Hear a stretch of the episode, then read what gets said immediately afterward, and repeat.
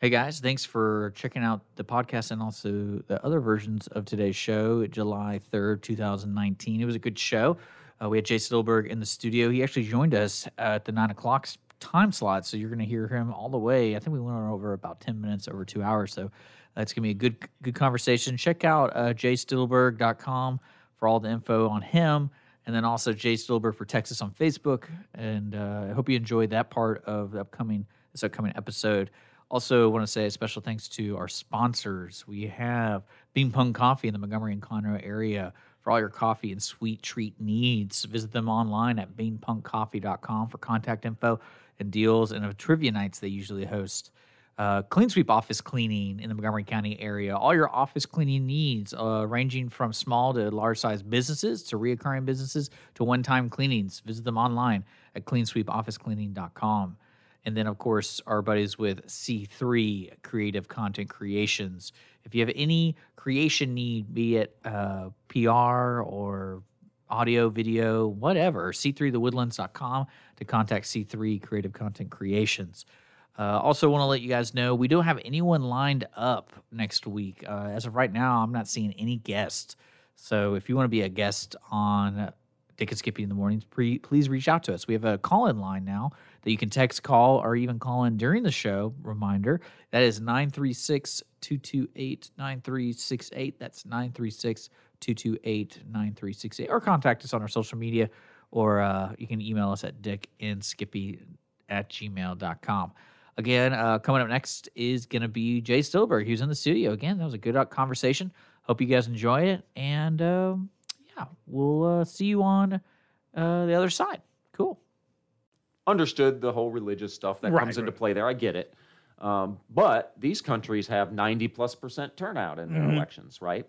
And that way you get definitely a more representative uh, electorate electing who they want to represent them, right? So, you know, we sit here sometimes and celebrate, oh my God, we had 55% turnout. That's great.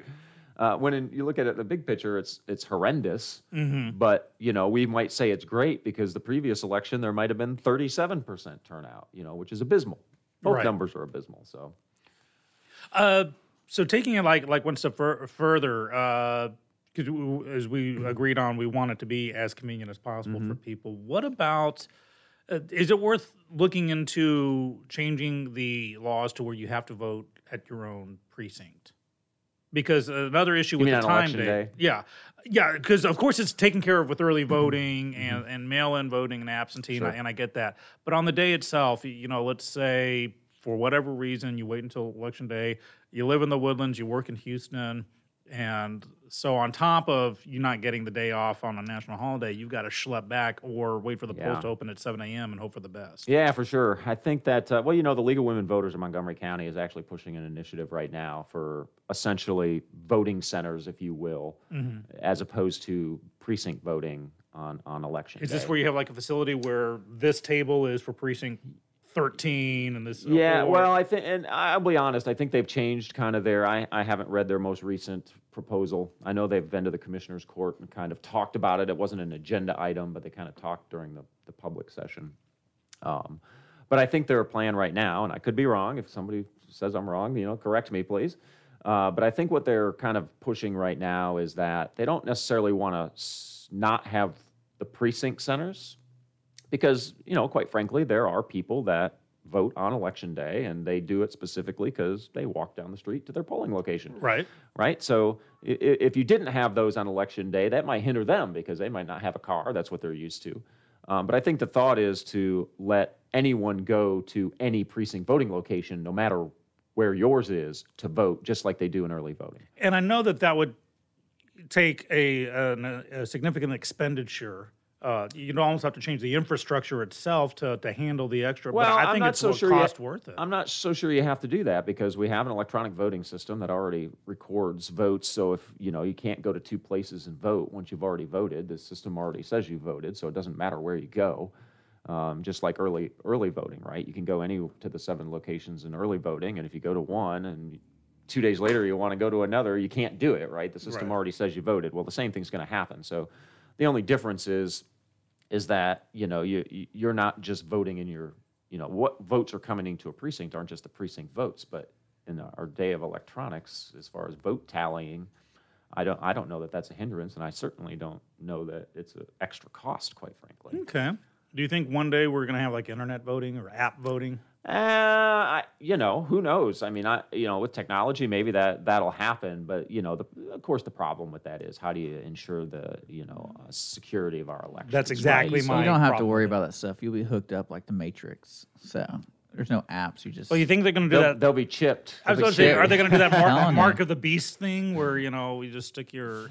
That's what I always hated about Logan's Run. If you remember that that movie from the '70s, because they all had that crystal on their left hand, on their palm to show when they're going to die. Well, I'm left-handed, so that'd be like damned annoying to be like trying to sign stuff. Yeah. you got this big old crystal on your palm. Well, and I think you know over time here we're going to see we're going to get some some analysis on how this kind of voting center type of thing works, right? Because Harris County's doing it, so um, you know when they have some upcoming elections, they're going to they're switching to voting centers that you can go anywhere on election day to vote. So we're kind of going to get some feedback from our neighbors to the south on kind of how these programs work. Um, you know, and it you know, just because you have voting centers again, it doesn't have to be you know individual cutting out precinct I was know, about to say, I think it should be a supplement to the existing, and so I would find it. I would be hard pressed to hear. uh, No, I, I don't want to say hard pressed. I would be interested to hear the the argument against these centers. Yeah, Why it would come out, and uh, because I would feel someone against it would think, as you said, I don't think that the money expenditure would be that significant, or even if it were, I personally think it'd be money well spent.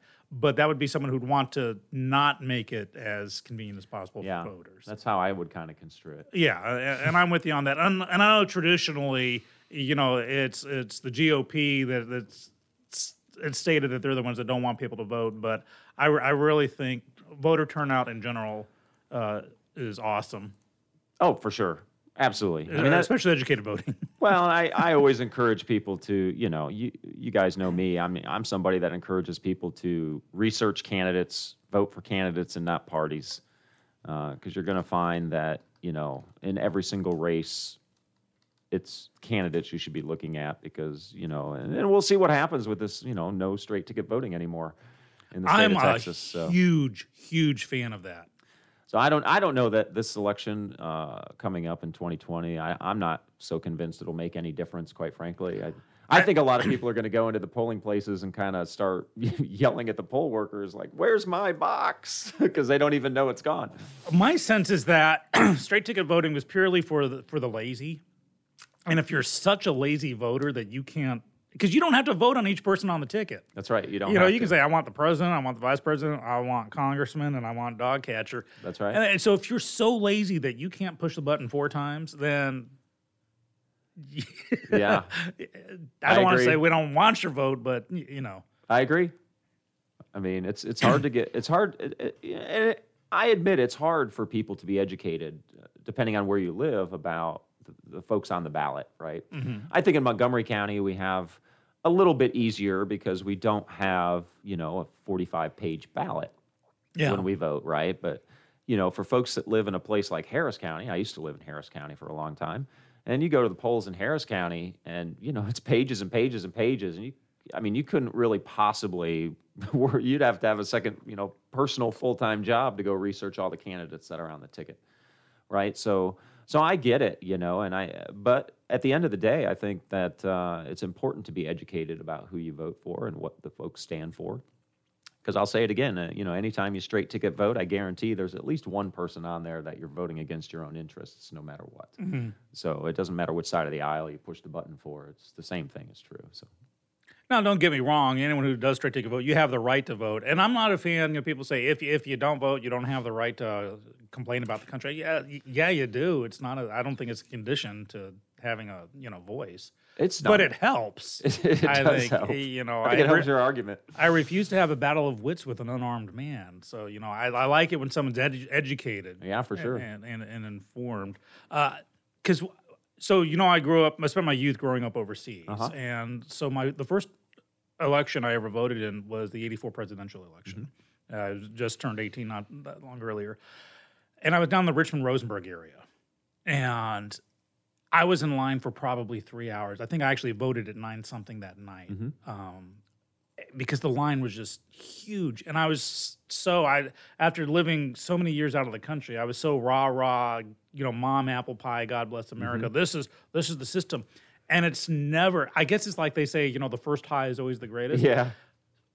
From that moment on, every election I've dealt with, it's like not enough people show up, or what happened? Is, is did I just catch 1984 a particularly good time there? Maybe. or did so many people want? Because I, know Reagan pretty much swept it. Mm-hmm. Wanted to get like one state. Sorry, sorry, Walt. But All right, we're good. We're on, we had to move to YouTube. oh, okay. Sorry to interrupt. So Screw you, Facebook. Because am I the only one who was alive at that point in time? Alive? Yeah, you know. What, like- in 1984? yeah, I don't know. No. Dick wasn't. Nope, I wasn't. I was. Okay, but you weren't voting though, right? I was You're- not. You're not old because I had just been able to. I was 11 in 1984. Okay, so but I'm sure your perspective on that. But what happened since then? Voter turnout to me just seems. I I can't think of anyone waiting in line for three hours. That's because everyone's illegal in this country. You didn't know that? We're like three fourths of illegals, so they're not allowed to vote. Okay. I don't. Jay, what are, what are your thoughts? Yeah, I don't know. I mean, uh, He's baiting you, Jay. yeah, he's trying to. It's so easy. Um, no, I don't know. I mean, I, I, I don't. I think the. I'll be honest. I think today the the polarization of our politics has really turned a lot of people off, and and they don't even want to deal with it. They don't want to hear it. They don't want to listen to it. Um, and it's jaded them to a point that I think a lot of people just say, you know what, I everything's fixed. My it doesn't matter if I go vote or not. I'm not even going to waste my time. I honestly think that's that's part of it. And, and by the way, this didn't just start two two and a half years ago, No. right? This has been going on a while, and uh, uh, and and that's what I think ha- has kind of happened. That's my opinion. Mm-hmm. You know, I, I'm not sitting here because I've read studies on this or anything. That's just my opinion. I mean, talking to people, you know, there's so many people that just don't even want to even have a whiff of a discussion about politics. Mm-hmm. It just disgusts them. Well, it's like for lack of a uh, the. Thanksgiving at home, you know, let's not Right. talk. And, uh, you know, my sister, it was funny because my sister was like the high priced corporate attorney, um, you know, Cambridge University, William and Mary So the better School. one? Yeah. Is that oh, what you're yeah. trying to tell me? Um, but she was slightly left of Mao. I mean, she was just extraordinarily liberal.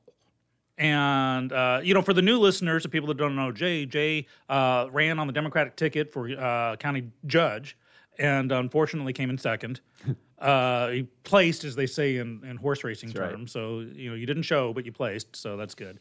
Uh, and you know, there's no me, I, I, I lean right. So uh, one thing I love about discussing with Jay is that we can have civil discourse and conversation, even if we, you know, vehemently disagree I thought it was- stance. There's your your right leg was shorter. That's that's too. We we, we Oh, take this thing. Uh, oh shoot, where was? Oh oh, but my sister, who was the you know build you know three thousand dollars an hour kind of thing, you know, was was insane liberal, and I'm the starving artist guy who was conservative. Yeah.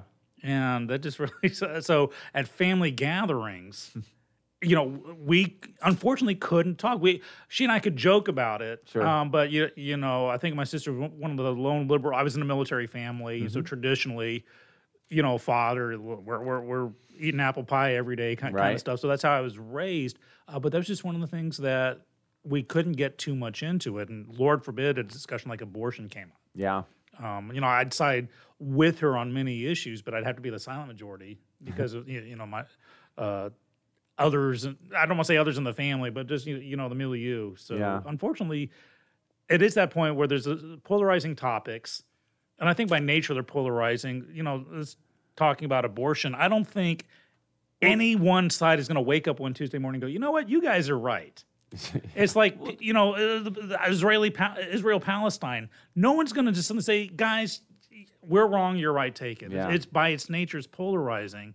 So to debate it in a polarizing way just is so you don't get any return on the investment. Yeah, you know, and and you, know, you kind of hit a point for me that uh, again we've talked about many times, and that's kind of civil discourse and being able to have a debate about a topic and do it in a civil fashion, and and you know, much like I tell people, you know, I don't pick my friends based on you know a party affiliation. I pick my friends uh, based on character, actions, and abilities.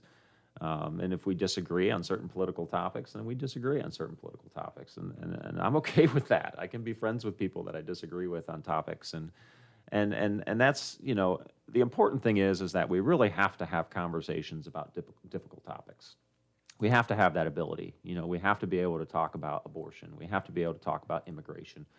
Uh, we have to be able to talk about funny healthcare. You know you, you wouldn't think healthcare is this volatile topic to talk about but for some people it is. Um, you know so but but we can't be afraid to talk about these things. And and you know people that you know I, I find for me you know having run for office and people you know like know who i am and uh, when i do things like this i think it's important that i set an example about how you can have a civil conversation about a, a, a, a topic that people don't necessarily like to be civil about um, because I think it's important. And, and the other part of this equation I think is really important is that when we have a, a conversation or a debate about one of these topics, that, that we're using facts. And, and that is part of the problem, I think, with how polarized some of these topics have become is, is that the, the, the facts are not being used uh, on you know both sides all the time about the topic we're talking about. Um, unfortunately, you know these things uh, with Facebook and social media and Twitter and Instagram and all those things, uh, peop, you know you can disseminate whatever you want to. You can say whatever you want to, and, and it- in my opinion, you should be able to say what you want to. Um, but I think it's also incumbent on people that read it um, if they look at you know an article that may be in there or somebody shares something that if if you read it and kind of go really? Because i do. I mean I, i'll read articles and i go wow that's interesting. And so i'll go do some research. You know I, i've become uh, very good at using the google machine. And and i sift through That's even bad too. Well it depends on how you use it though right i mean you have to understand. That's to where I said understand Sean, and I we disagree on that. they have you know you have to understand when you put you know the way you kind of word something to search and, and what comes up and, and you can't just pop you know click on one Well, thing you have to and- look at the source of the search result. For And- sure. And, I, that's why I love getting two competing views, somewhere in the middle of the truth. that's you right know. that's and that's why i like to read several articles about the same thing from all different kind of sources from both sides of the equation because all mixed in all of that is going to be the facts and if you Um, don't, you'll end up like Antifa and the Proud Boys, right? and and, and The Proud Boys, oh, which are the opposite end. So if you only read one source, you're just joining Antifa, guys. So just read more than one source. you, you do i mean and, and truthfully you have to watch more than one source Oh, for sure. right Well- i mean Yeah, because I mean, if you look at the influence people have on each other today, I wonder if they did a study about who would you listen to, the Courier or would you listen to USA Today? And it, both same writers, but clearly USA Today has more resources on, you know, expanded stories. But well, they also have a color weather map, but the Courier doesn't. well, it's true. So you trust them more because they know more, right? Well, they have they can afford color.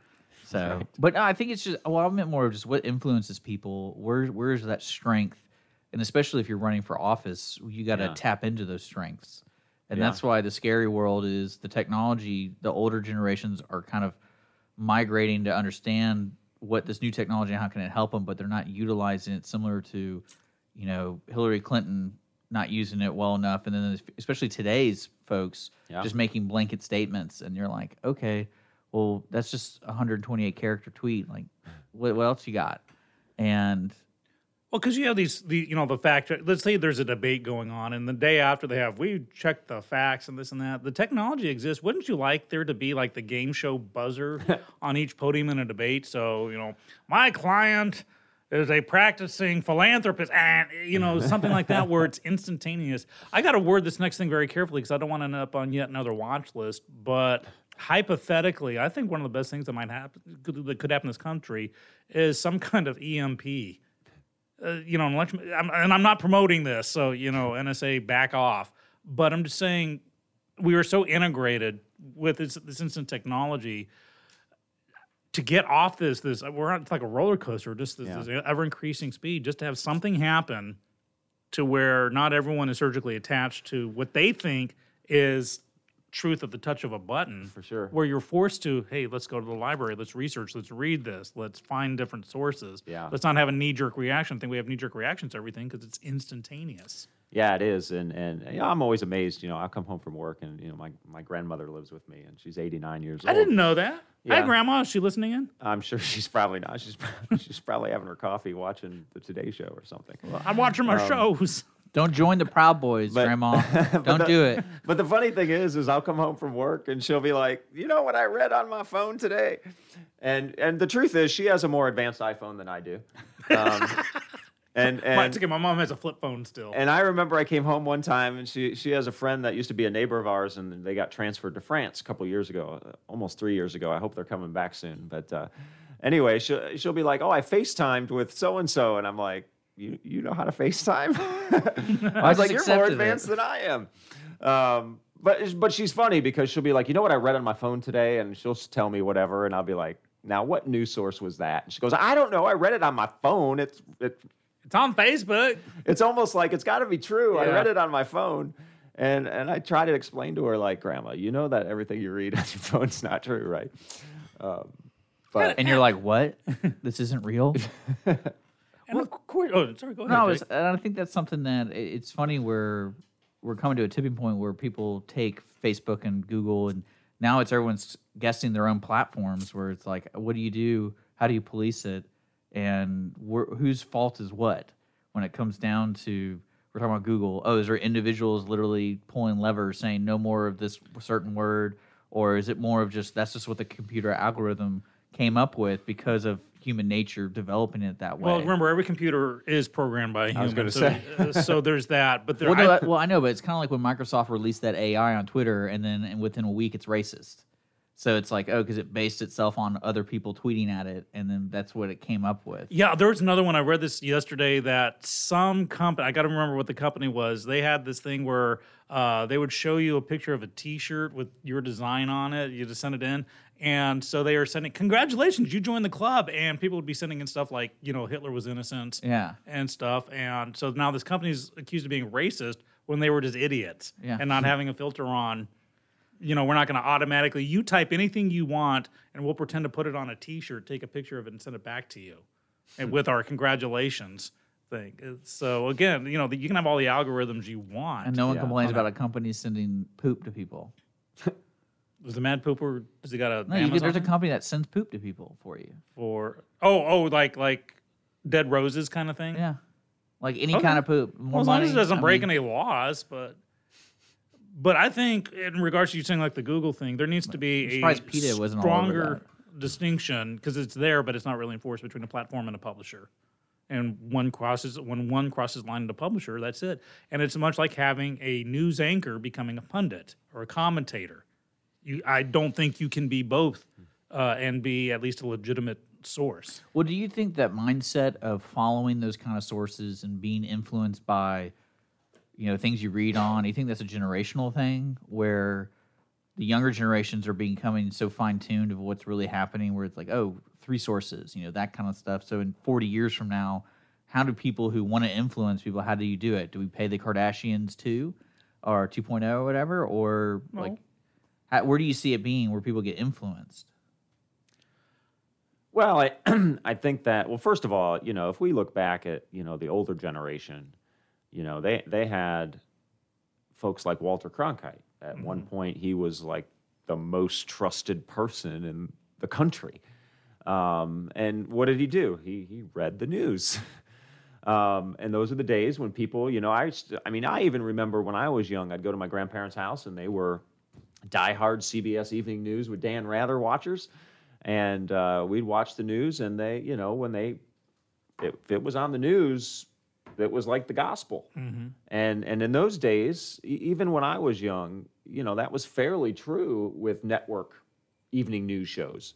I mean, even today with network evening news shows, you know, even if you look at the spectrum of left and right and center, uh, the evening news shows do keep themselves pretty centered because it makes sense. But at the end of the day, they only have 30 minutes to cover the news, right? They don't just focus on politics, they talk about all the news. Mm-hmm. So, you know, for, for the most part, they stay pretty good at staying central, but they don't give you a lot of information because they only have 20 seconds to talk about a story, right? We're a So- soundbite society. you know, and, and we are a soundbite society. And so, you know, when when you look at the pundits or the, you know, the opinion shows, if you will, you know that's where you that's where you're looking at the Fox News and you're looking at the MSNBCs and and those types of you know TV shows. They're they're more opinion shows, and I think some are use facts more than others. Um, but they're opinion shows at the end of the day. That that's what they are. That's what they get ratings for, and that's why they get paid because they bring ratings in. So, um, and and who you are as a person kind of dictates what which of those shows you watch. And and do you watch just one or do you watch a variety and try to get a mix of what's going on? Uh, and it's hard to get people to do that. Um, so so influencing people can be difficult, especially today. How how do you influence people? Yeah, that's right? one thing because the things that influence people today are are uh, Kardashians. shocking things. the right? Kardashians. Yeah, how drinking water people. can kill you. Uh, and I remember when that went down. I'm trying to. Uh, I'm trying to look up what the actual percentage was, but back when uh, the Daily Show was run by uh, Jon Stewart, so many, and I enjoyed watching it. It was very biting satire, but it was satire. But then some report came out that said a disproportionately large percentage of people and of them eligible voters viewed the Daily Show as their daily news, source. intake. Yeah, their Yeah. news source. And that scared the snot out of me because it was satire, it was made up stuff. Yeah, but do those people vote? If it's like an incra- insanely popular show in the demographic of 18 to 49 year olds and a percentage of them vote, then yeah. Sure.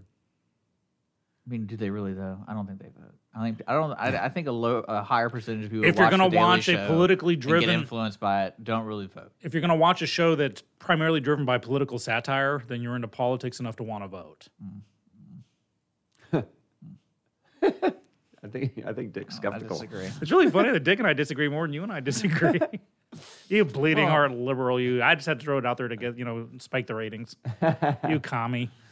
Well, I think that what's interesting too, and this is why I really wanted Jay to come in because you know you, you are a registered Democrat, and especially with and what I hate about the political spectrum is Well, let's be clear. I don't mean to interrupt, but okay. Sorry, what did I say wrong? So I'm not a registered Democrat. Oh, because in the state of te- in the state of Texas, we don't register ourselves Really? as Democrats or Republicans. You just announce it. You just primary. you just register to vote in Texas. You don't choose a party, and you get affiliated with a party in Texas by what primary you vote in. So Oh, okay. so Yeah, I can- yeah, so okay. in Montgomery County, for example, you know, previous to 2018, when there were several Democratic candidates, there were there were usually very few Democratic candidates, if any. And so what you'll find, what we found w- going through uh, the the voter rolls, is that many, many, many, many of the Democrats in Montgomery County were labeled as Republicans because they voted in the Republican primaries because that was their only choice that they had to go vote. wow. So they voted in Republican primaries, How and the way it fluffing works the numbers, is man? that's how they get identified in the state Okay. as Republican or Democrat. You don't you don't register as one or the other in this state. Other states you do, but not not the state. I did not know that. Well, the way I, the reason I, bring, I was bringing that up because you bring a different perspective from the the typical Montgomery County perspective, I would say. But one thing with that is with politics, to me, it's more of a local thing than a state, like a state or a countrywide thing, mm-hmm. because there's so many people, so many states, they're all different, mm-hmm. and it's really hard to take a complex issue like you say abortion and then apply that to all 50 states. I think there's the normal laws like murder and things, but even each state has a different perspective of murder. When like, and especially we have our own. I mean, there's a little different system of you know going or the going through punishment court. for murder. Yeah, that's what I'm saying. So it's like, uh, but when it comes down to running for office and getting people to like you, especially, Mm-hmm. I always like the primaries because that's where people really sh- show their colors because of is there unity or is it more of like I got to separate myself from these other people who we all kind of have the same ideas, but how do I sh- outshine them? Because Yeah. it's kind of that's where the creativeness comes from. Yeah. And especially with today's cell phone te- age, it's like, all right, so I got to be a really good Instagram person to really attach to people who will pay attention to me on Instagram. Do you see that being an issue on influencing people what they say, especially when they're trying to just? I would say like we're talking about pandering, the word pandering, because everyone's going to pander one way or another. It's just kind of like what perspective do people see you pandering? Sure. because kind of like for a lot of people were weirded out by what I read was uh, Beto O'Rourke speaking Spanish, kind of randomly out of left field, and you're like, oh man, so is he pandering or is he, you know, just bringing a different angle to a debate? If he Yeah. called that a debate. I believe the contemporary nomenclature is keeping it real. Well, I mean, that's what I'm saying. A lot of people saw, man, that was kind of pandering, wouldn't it be? And then, uh, but really, does it have an influence? Does that influence people? And what did you say from the debate, It influenced Cory Booker to pipe up. Well, yeah. Well, that's what I'm saying. They, that's what, they're sitting there looking at. They're all on the same kind of team in a sense. Yeah. But it's kind of like, all right, how do I make sure I outbest this person next? to I me? believe there were at least a dozen other people up on that stage going, "Damn it, I should have thought about that." Oh yeah, totally. And then I was like, okay, so this is gonna get interesting. So I wanted to get your perspective of, you know, you're sitting there and you're listening to these guys because it, it is kind of wild to see where it goes, especially when Yeah. uh, you know next year when the Republicans get together and they're gonna be like, imagine that conversation. Who's gonna be up next to him? Because we got to put someone up next to Trump. We can't just have Trump up there for the primaries. We got to put somebody up. And you know, there's a couple of people going like, I really don't like this Trump guy. I'm going to be the one. I'm going to be the one going up against him, not just so I could be next to him, but against him. But with the Democratic Party, there everyone's kind of the same in a sense. So how do you how do you see that working in the future with what's going on with that? Yeah, well, you know, first of all, you know, just to talk about primary elections. They're- first they're of all, right? So, so primary elections are an interesting animal, and and and, and this is part of, you know, a fascinating part of politics for me, is that primary voters are very different than general election voters, and primary voters are typically voters that are more on the extreme ends of the political spectrums. Those are typically primary voters. A lot of general election voters do not vote in primaries if you, if you look at the numbers. So, and, and given the fact that a lot of these primary voters are more towards the ends of the spectrum, not the center of the spectrum, the difficulty that uh, you know, con- I'll call it contestants, candidates, whatever you want to say, have in primary elections is that they're trying to win the primary. Yeah. But they have this certain demographic of people that vote in primaries. So how can they separate themselves based on what those people believe in, right? The, if you want to call it the ultra progressives or mm-hmm. what in the Democratic Party case. So so how do you do that if if maybe you're not necessarily the most ultra progressive candidate because you know those of us that certainly Speak Spanish. those of us that are certainly in politics recognize that uh, the majority of the country is centric. Yeah. Uh, you, you don't. Well, he- that's the issue. you don't hear a lot about. They don't make the fact headlines. that, because they don't make headlines. They don't say outrageous things. They don't do typically outrageous things. Um, but in a primary, those folks are not the folks that vote. So, so how do you earn their vote when you're in a primary? Especially, you know, I mean, if we look at the Democratic presidential primary, 24 candidates. How do you, how do you, how do you get people to choose you? well, Yeah, you guys right. can no longer laugh at the 17 GOP candidates from the last time. So, you know, at least they didn't talk about hand sizes and stuff at this debate. and drinking water too. No, oh, that was State of the Union. The Yeah, uh, Marco Rubio's Watergate. Yeah. So, so, so, so it's a challenge, right? So, how do you do it? Well, you have to differentiate differentiate yourself somehow, but you have to understand voters too. I mean, I mean, for me, it's about you know, I, I want to go run for a race and and win an election because I believe in public service and I want to help people. Yeah. right? I recognize that, you know, uh, I'm hopeful that one of these days, if I get in a race, I'll actually win. And uh, and if that happens, then I recognize the fact that if I do win a race, I don't get elected to just serve the people that vote for me. I, I get elected to serve everybody that's in my district or in my precinct or whatever it is. Um, and and you have to you know you have to be able to use that oh that bad word compromise um, to be able to get things done. That that's for the greater good of everybody. Um, and and I don't think enough people recognize those things. Uh, so that's why we get this conversation about pandering or whatever. But the bottom line is is that you know what he can speak Spanish. He used it because you know he he can directly talk to people that other people can't directly talk to. I was so be it. Um, was it an odd?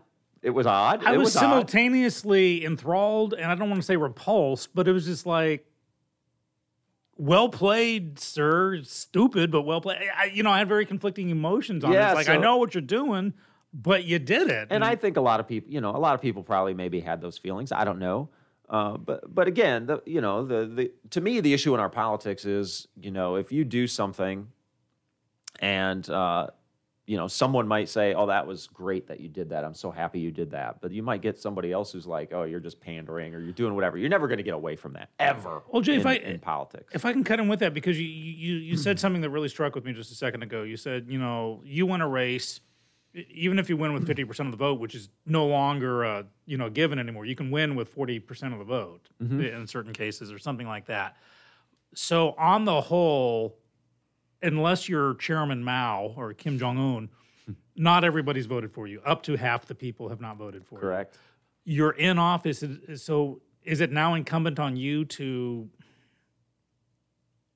win over uh, that's not what i'm looking for but you know to say listen i'm representing you too you may you may hate my guts and everything i stand for but i am your representative now so how do we Yeah, it's, I I mean, I don't think it's I don't think it's you know your your responsibility to win all those people over. I mean, that's not your goal. Um, I, I think your goal as an elected official should be that you're transparent about what you're doing. You're transparent about your position. You give reasons for your position, and those reasons are based on facts and data. Um, and if somebody doesn't accept that, I, there's nothing I can do, you know, as a candidate or should I get elected someday to an, whatever office. There's nothing I can do to to sway somebody's mind if I'm saying, here's how I stand on this issue. Here's why I stand uh, this way on this issue. Here are the facts. Here's the supporting evidence of those facts. That's why.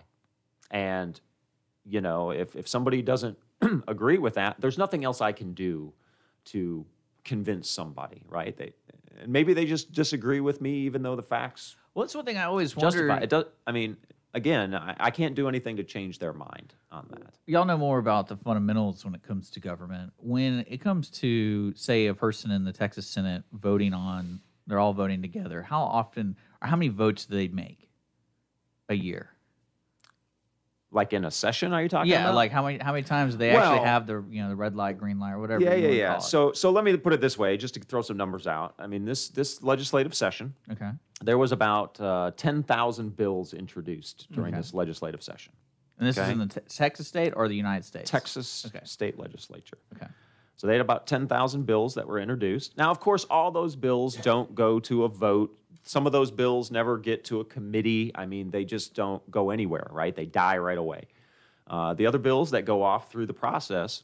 So in the process of doing that, they they they uh, uh, passed about 1,400 and I think 30, 1,429. I think that's what it is.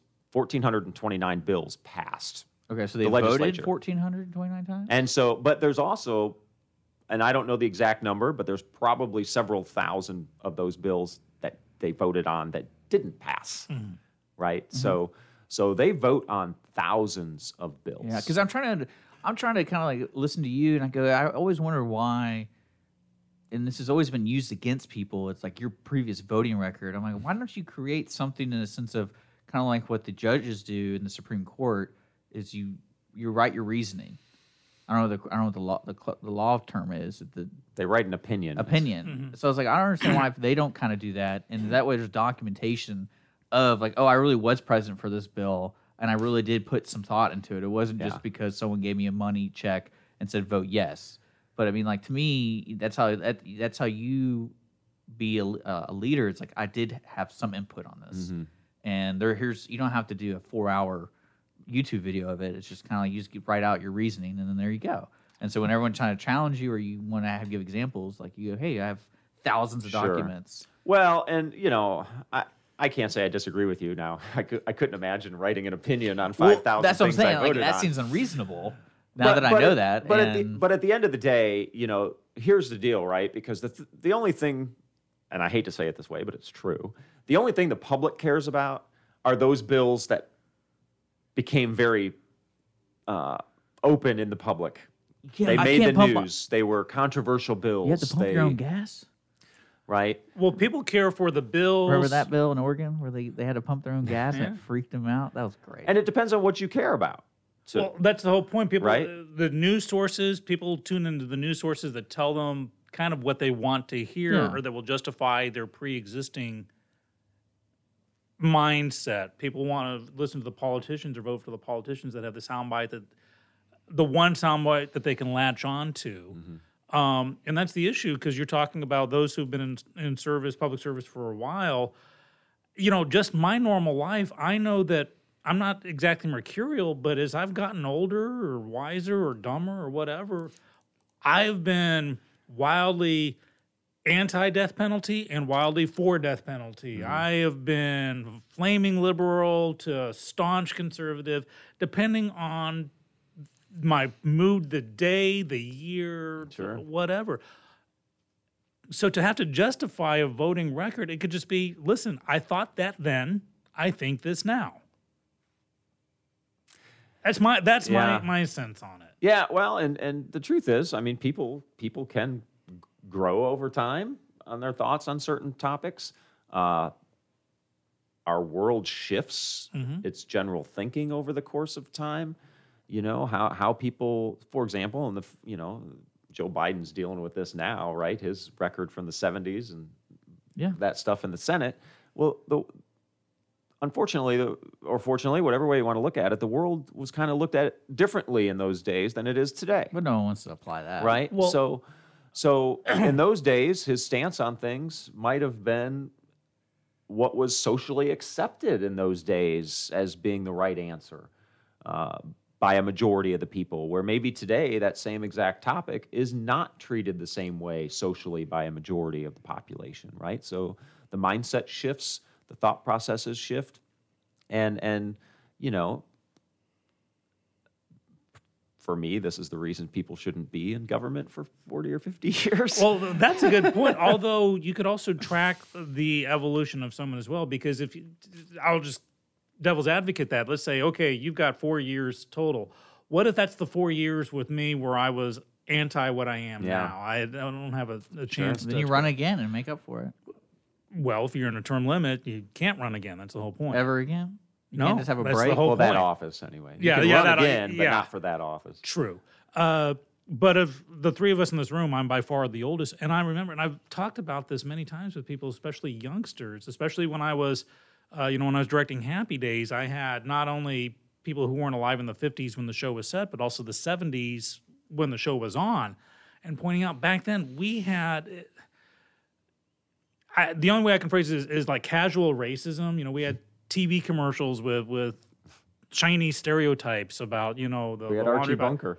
well, yeah. Well, uh, I mean, Carroll O'Connor, who uh, you, you know was not that. Talk about a fine actor, uh, but that was to hold up the mirror. But I mean, we'd have every day. We had the Frito Bandito. Yeah.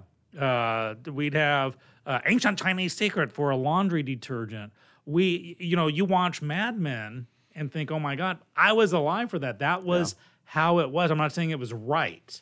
But and I've said this many times, you can't judge yesterday's actions by today's standards. Yeah. You, you know, back when Joe Biden was, you know, hugging on, hey, look at the gams on that gal, or hiring the secretary for their chest size.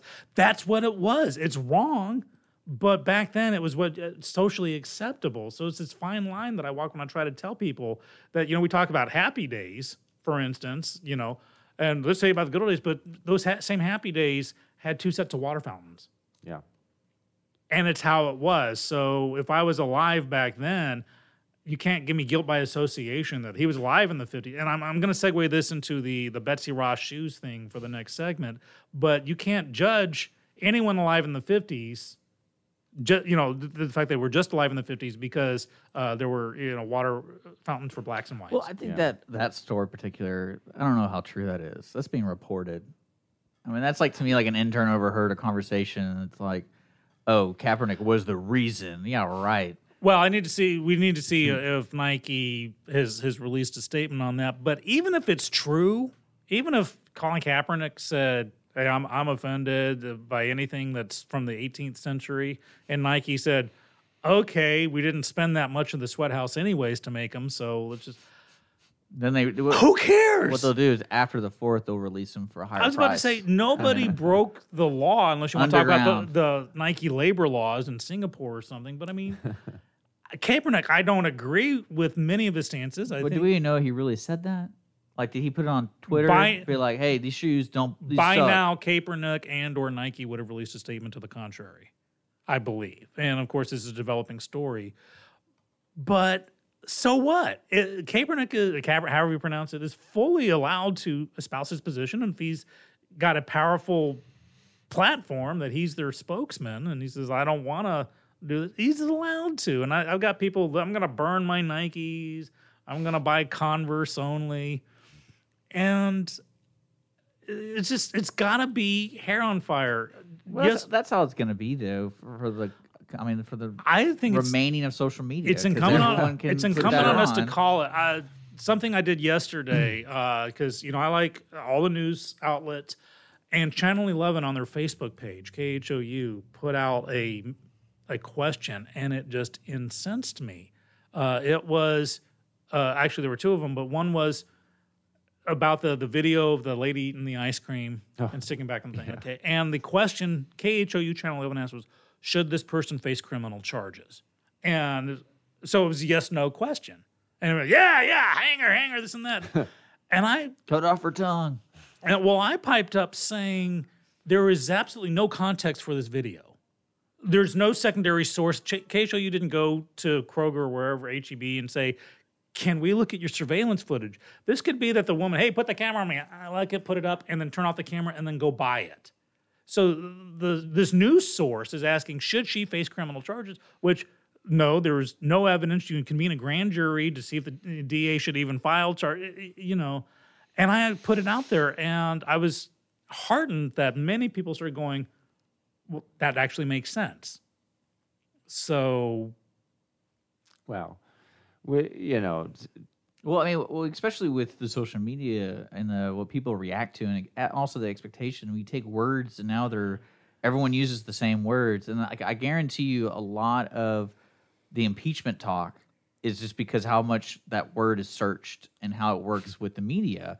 Because what what freaks me out when you use words like Nazis and concentration camps and those kind of words that you know 20 years ago resonated a different meaning, and then today it's so freely used by media, by individuals, and everything like that.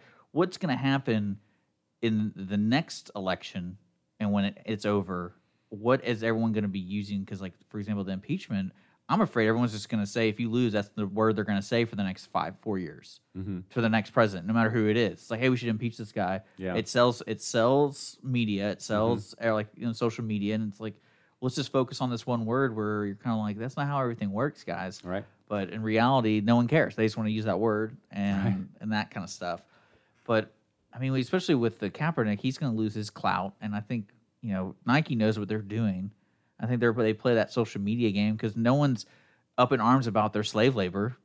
They're they're I mean, clearly no one really cares about that. So I think they're just kind of trying to they're treading that line. Let's be in this news. Let's not be in the news for this, but let's be in the news for that.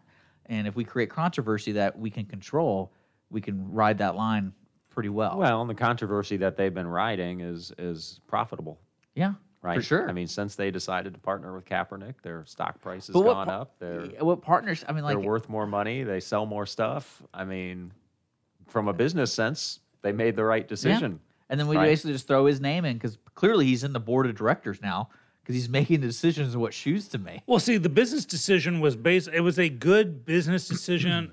uh, no, sorry, it was a sound financial business decision. It was financial. I don't believe it was a good business decision in the sense that a shoe company who has a long history of, of labor violations, I'll, I'll phrase it like that, has taken the stance of we are a political influencer. They they got Kaepernick for a reason because they knew he was polarizing. So Yeah. they just someone somewhere said, okay, we are now changing our company to be Well, Nike's always been trying to sell empowerment to people because they're, it's basically the the smoke and mirrors. but it's empowerment for all. That's the thing. And and by hiring someone who's polarizing that up to half of no. They're they're they're people don't like it, he stands against what they stand they for. They definitely divide up what they're trying to target audience. I mean, they have a women's division, a men's division, a kids division. And they're probably just adding on like, hey, we got to add ten percent of all that into a political, like you know, political kind of talk, and then they'll go into other Well, stuff. let me give you the flip side. Uh, what I'm trying to say for the longest time under Herb Kelleher, Southwest Airlines did not lay ever lay off a single person. It was his business model. He said, "We do not lay off anybody."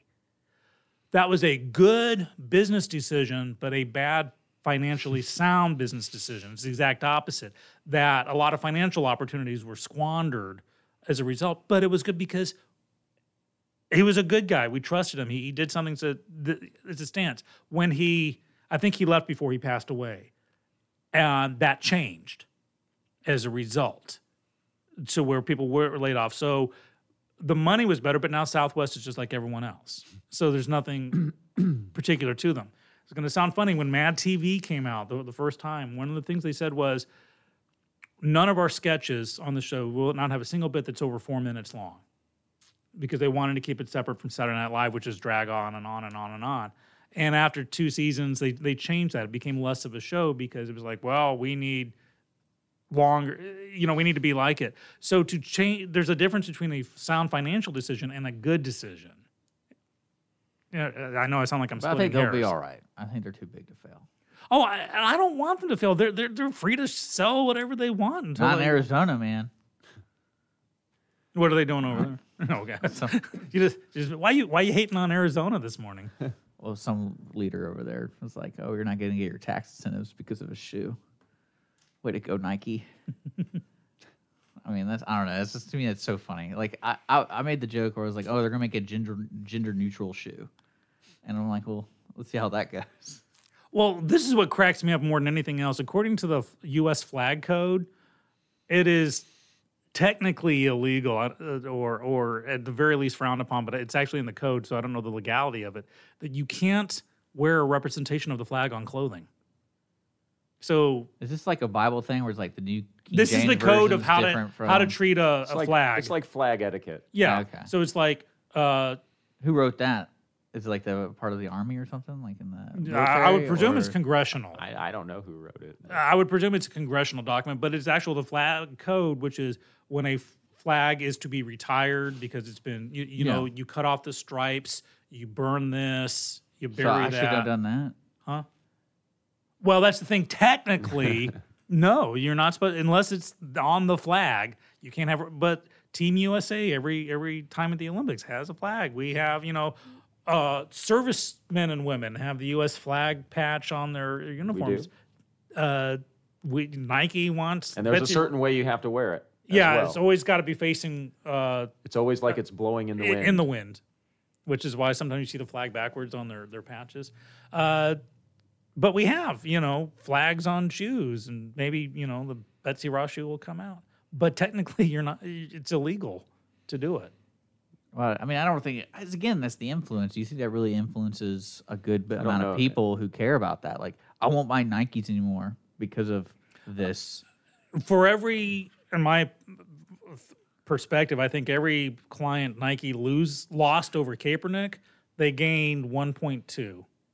And same thing with the shoes thing. Well, the shoes, uh, I think it was just a stupid decision just in general because it, made them sound weak. You, Well, you're yeah, talking about uh, think- Nike being empowerment, Well, but they're I- like, I'm not kidding. it looks like Kaepernick said, I don't like this shoe. This- okay, we won't put this it source. I bet it was. It's basically overheard from somebody and they got it wrong because it's always like, oh, it's been reported. So it's probably some intern sitting there cleaning out the trash bin, and it's like, oh, they talked about Kaepernick. That's really cool. He's in the office right now. And then three hours later, they're like, oh, by the way, we're not doing that shoe anymore. and they're like, oh, that's because Kaepernick was here. Totally, that ha- makes total sense. And then everyone's just reporting on it.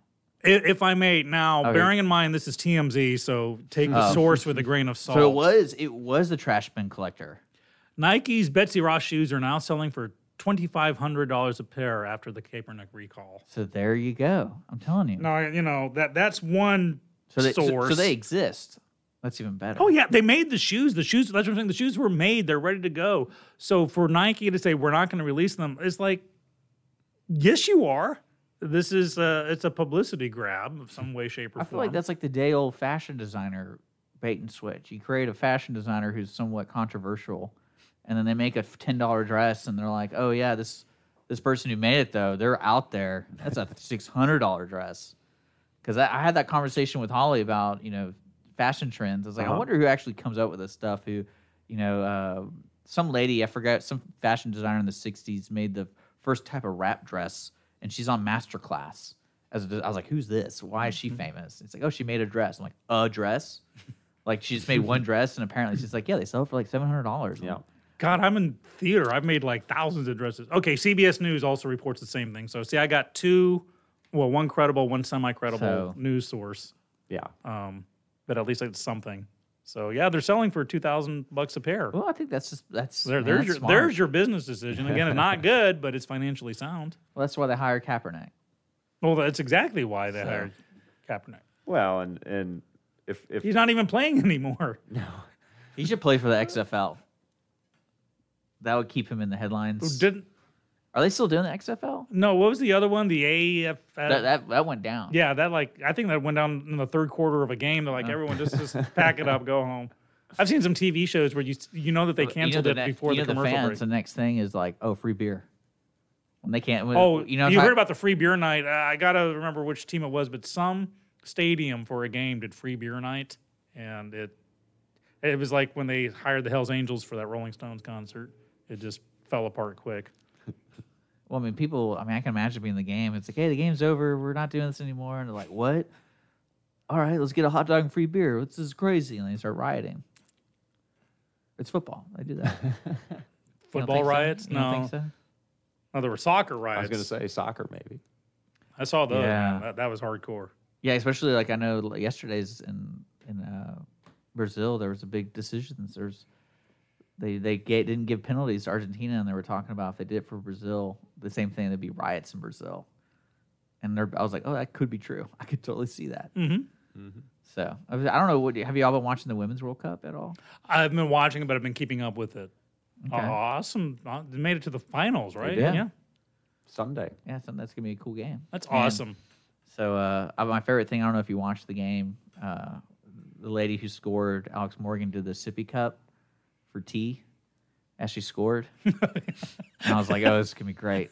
This is gonna be great." Well, that's throwing down the polite gauntlet. yeah. Was her pinky out when she?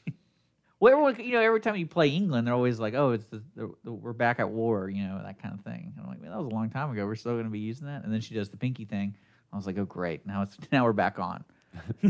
so. I'm glad they won. Yeah, it's gonna be good. exciting. It's ex- I mean, uh, it, it's soccer's always fun. Hockey's always fun, and baseball. I don't know about baseball, but Is there women's ice hockey?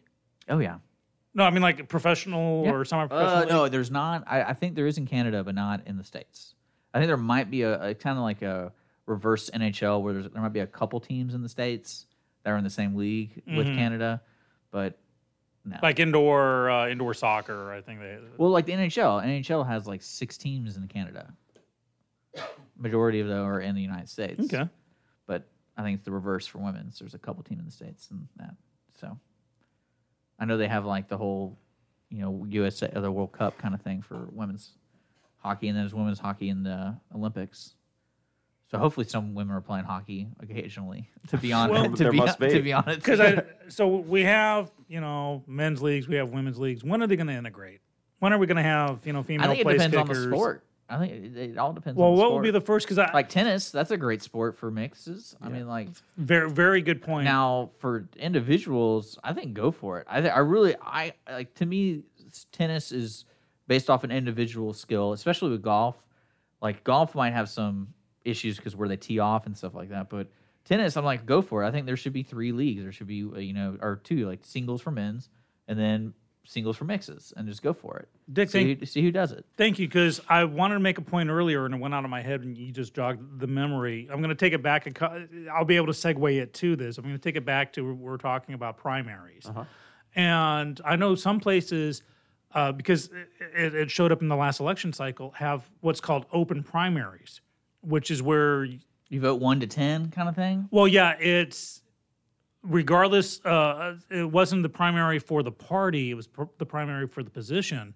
So That's really cool. Let's you could it up. have like three Democrats r- going into a runoff for the same position, or two Democrats and a Republican, or something. You, you know, it was more based on paper, at least, as who is best qualified. It was incumbent on the candidates to present their case, not to say, "Well, I'm a Republican, so vote for me," or "I'm a Democrat." And I was wondering your perspective on open primaries. Is I'm not opposed. I need to do more research, but what what's your gut thought to them? Well, I think that uh, Well, in certain circumstances, we kind of do have open primaries, but that's usually city elections, right? Because they're nonpartisan, but everybody knows what way somebody leans.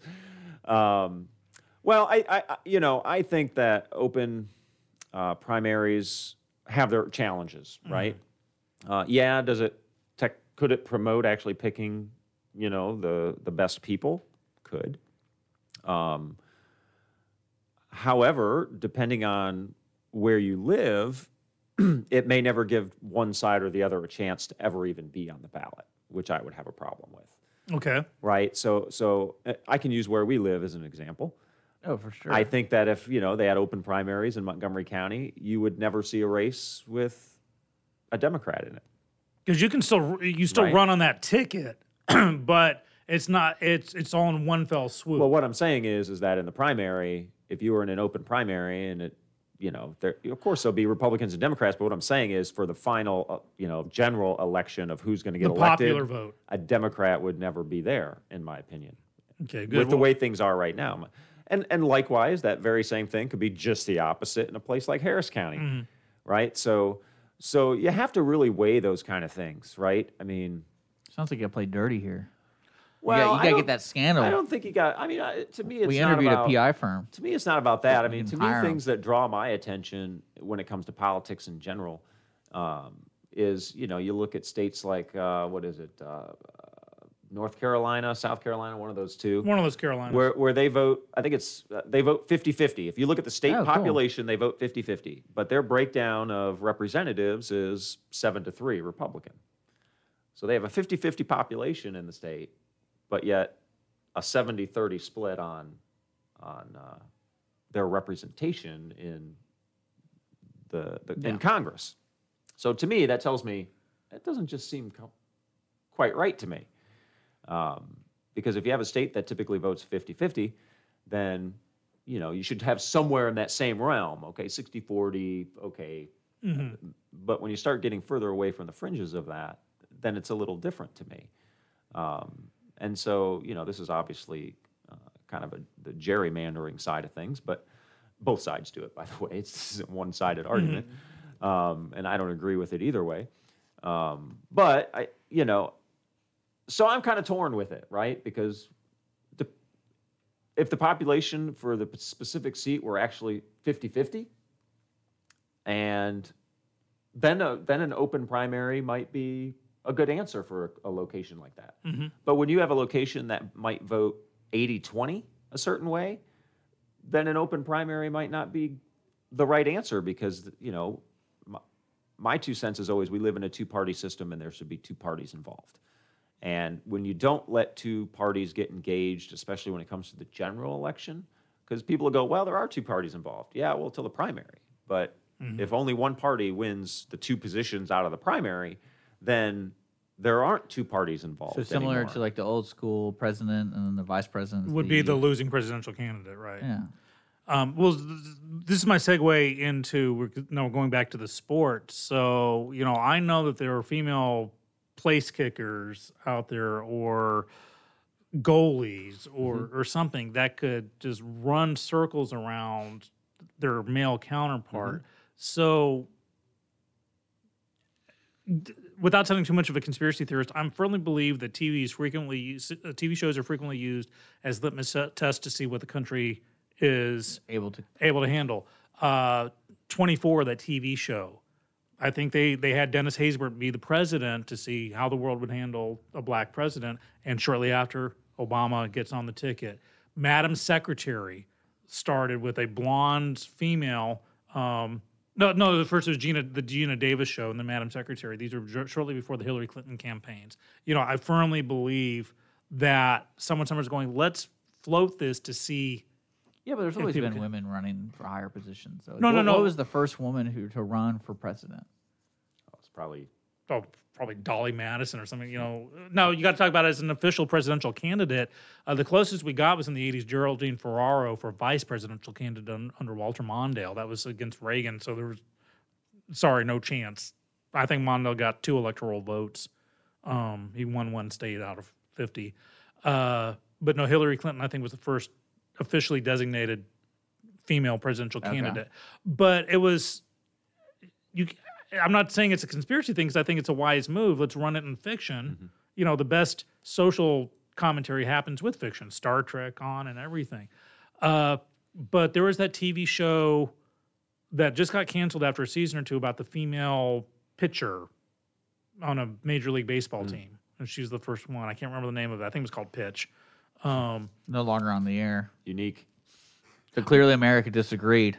well, it could have just been bad writing, but I, I, I really think that show was put out there that sports teams are saying, listen, we'll we'll give you know Fox Network, the Fox Network, this much money, or we'll sponsor this show or, or something. Mm-hmm. We want to see because you know there are contingency plans drawn up for it. Well, the, the issue with this, the baseball one though is unfortunately, ladies go into softball at an early age, so her fundamentals are totally different from being But a regular baseball pitcher. but now They we have more integration. Uh, you know, love it, hate it, whatever. It's like uh, you got the Scouts and the Boy Scouts now, and you know, Boy Scouts has gone co-ed, and and once the Well, I dust mean, from that settles down, Ultimately, right now, I mean, you, you, get got, earlier starts into these. I'm surprised programs. there's not a female trying to do a kicker.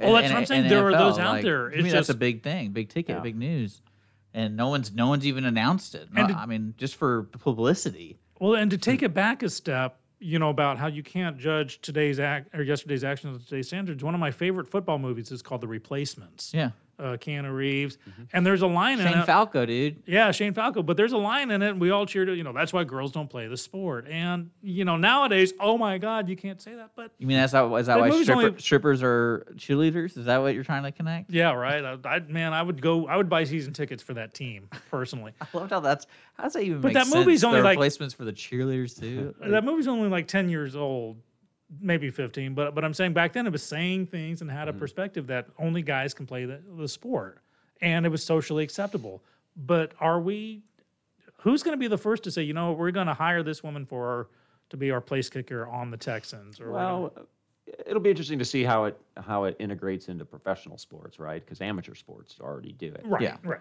right? So, so that's really their first stage of testing it, outside of you know national TV or something like that. But Well, that's what I'm saying. I, I imagine that's already been presented, where you had somebody go, you know, she's a good kicker. She kicks and you know, she would kick her in high school, and she pl- she played a little bit in college. but each time that that female is not signed to a team and i'm wondering are we on the cusp of someone saying you know what i'm going to we're, we're going to give you a contract oh yeah, just for the publicity. I'm I'm telling you, I'm surprised it hasn't already and, happened. and see, that is a good business decision and a good But financial but what will decision. end happen. up what will end up happening though is it, it comes down unfortunately for that high of a level of competitiveness if you're not good it's not hard to cut you like that's the way it's designed and i think a lot Well, of people are And unfortunately, like the first Navy SEAL, and who wasn't GI Jane, but you know, it's like the first female Navy SEAL. I meant to say is uh, they got to be held to that standard. That's unfair, I think. But well, and you know, the first time they cry, they're going to be, oh, that's why Well, you this should play." is this is with a lot of things, especially in the military, right? So this is with Mm-hmm. a lot of things in the military, especially with women, right? So women, when did they get? You know, they fought for their ability to go to flight school and be fighter pilots. Uh, They fought for the right to combat. they they've fought to just go to combat. They've they've fought to be on submarines, um, and and and all those are integrated now. Um, they fought to be on surface ships because women used to never be allowed on surface ships. what are surface ships like carriers the floating like ones, carriers, yeah, yeah, destroyers, cruisers. So basically, any ships yeah. They, Okay. they weren't allowed on you know ships that would go into combat. And what was the the primary? This is what cracks me up. The primary reasoning behind this. a lot of it was because of uh, uh, their cycle and getting pregnant, and Well, is that they would distract the men. It would uh, you know it- you- they they could didn't get want them in- pregnant and then they would not be able to deploy, and it would hurt the combat readiness of that ship and those types. Those are the kinds of kind of conversations.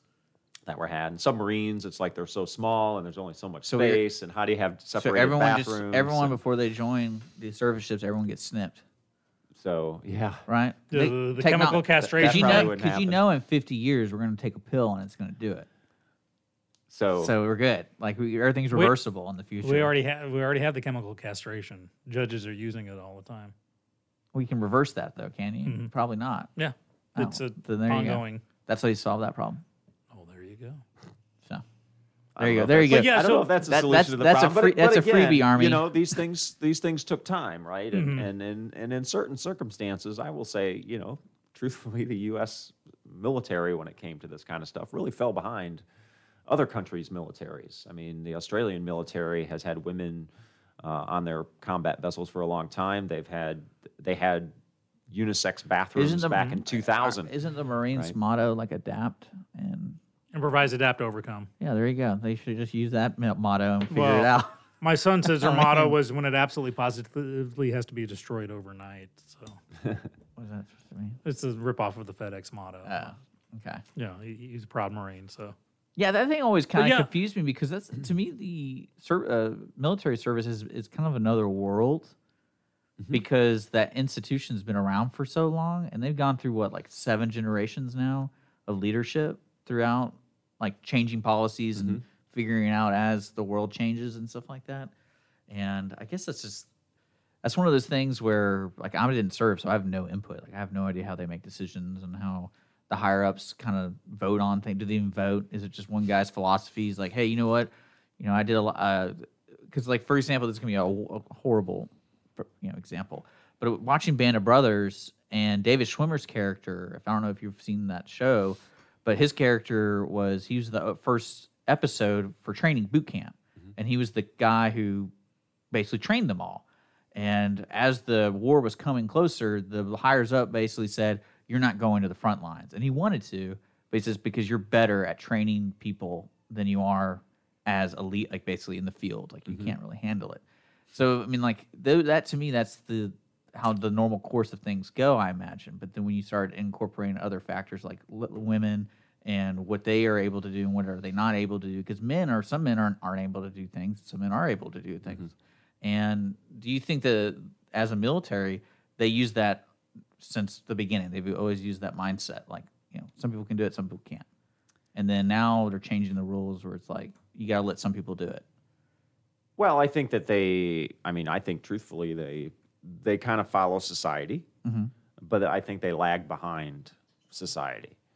Um, so that's why you see the military comes later doing things than you may see something that's acceptable in the civilian sector. Because really, what you should bring it to them and say, "Hey, if we're just at war, everyone's fighting because everyone's Well, going to be doing something." the- welcome to the Israeli well, army. the, and the, So- you know the the joke that uh, you know we always said in the in the military is is that we uh, defend democracy, we don't practice it in the military, and and that's true because you know the military the military the way it's run is is not a democracy. Uh, there is somebody in charge, and that person makes the decisions, and you can you can voice your opinion or your your dislike of something, but that doesn't mean that that's going to change one bit. Um, and in a lot of cases, depending on what it is, depends on what it is and, and how uh, big of a deal it is for, is it just unit based or is it squadron based or the whole Navy based or the whole Army based, those types of things. Uh, depends on who makes decisions of that nature, right? So, you know, at the local level, there's there's one person that makes that decision, right? Um, and and that's just how it is, and that's how it always has been. I think that's how it needs to be. Um, and and I just think that they tend to lag behind society. So once society accepts something a certain way and it becomes kind of more ingrained and accepted in society, then the military will kind of explore. yeah, they whatever and again, that I may think they use TV and stuff again. Yeah, well, stuff? I, I- yeah, I mean, there's the. I thought it was apocryphal, but it, I think it turned out to be true. Uh, back in the day, uh, the, U.S. Navy was going to use "In the Navy" as their recruiting song, and someone somewhere said, "Do you know who sings this?" And you know, back then that was what's the word taboo. You c- couldn't do it, so they had to drop it like a hot potato because they, this, you know, they were influenced by that. What I used to love watching The West Wing, the TV show. Did you watch it? I didn't. I know about it. But Okay. Is- I watched it. You can talk to me. okay, well, there was a wonderful scene where they would take a hot button topic and and it was a democratic administration, but they were as human as the Repu- the Rep- Republicans weren't necessarily the bad guys in this. It was it was an Aaron Sorkin, so it was left leaning, but I still, you know, the writing was fantastic. But there's this one where um, John Amos, the, the famous black actor, you know, from Good Times, he was the chairman of the Joint Chiefs of Staff, and he wanders in this meeting with these generals talking about uh, that the uh, uh, uh, gays in the military don't ask, don't tell was was on the table, and and a heated debate was going on. He walks in, he's like, "What's going on?" They're all standing at attention. They're, they're he's saying, "You're opposed to this, right?" And this guy's saying, "Yes, sir." Said, "Uh, "Because you know." This is gonna mess with morale and this and that. And he's like, yes, sir, yes, sir, I agree. I agree with you. The guy's going, yeah, yeah. He said, but you know what? They said the exact same thing about blacks in the military 30 years ago. Today, I'm the ger- chairman of Joint Chiefs. Go screw yourself on that. You know, sit on that and think about it. And so the military is slow behind, but when they, it's like okay, that's the next step. Then the next step. They're get. Are they getting there? Oh, I think uh, I think you know. Again, I think they lag behind, but I think, and I don't think they'll ever catch up. I think they'll always lag. There'll always be something. To, there will. There, there'll always be something that lags behind. I mean, because we do have female Navy SEAls now, right? we have. Uh, Uh, not many, but I mean, there's. uh, I'm not sure. That one I'm not sure about. You keep talking. About I while know there look. wasn't when I was in. Like Okay. there's totally a secret division where both women and men are trained in because of espionage and you know tactical Oh, yeah. insertion and all that kind of stuff. I mean, imagine You want a good sniper? Hire a woman. or the- or you know you want to go in and go a bunch against the guys. Yeah, send a woman in and then she can you know be a spy, right? that counts. But I mean- sure. well, I mean, that's one thing that kind of surprises me because we were talking about Israel. To me, you have that mentality of, you know, if you have an army, basically you're fighting for your lives at one point. You're going to be making decisions that people do not agree with, like, for example, like chemical warfare. I always thought about what would people think of, you know, this is, you know, because I'm a sci fi hmm. person, you know, we have these other, we have this enemy that we never encountered before. What, what extremes would we as a human being go to mm-hmm. to survive? because you know right now the staple is no biological warfare. Like we just don't do it. We don't put any money into it or or do we you know that kind of thing. But then when we're fighting an outside source it's like oh hey we used to have this philosophy but we're gonna lose. So how crazy should we go with it? And i mm-hmm. mean i know there's a lot of examples in history of them sacrificing people and just making those decisions. So i was like why don't we just take that kernel and insert it into our military where everyone should learn how to fight. If you, if you want to fight, if you want to learn and be trained, everyone should be able to. No matter, like, really, the only thing I guess restricting is age. Yeah. Because you don't want a 13 year old showing up and just like, yeah, I want to learn. But then you have like the cool shows like Anna or Anna, and she, you know she's was trained by the, her father, and she's a killing machine at 16. So then again, it's like, hey, we actually do have use. Maybe we should train some kids.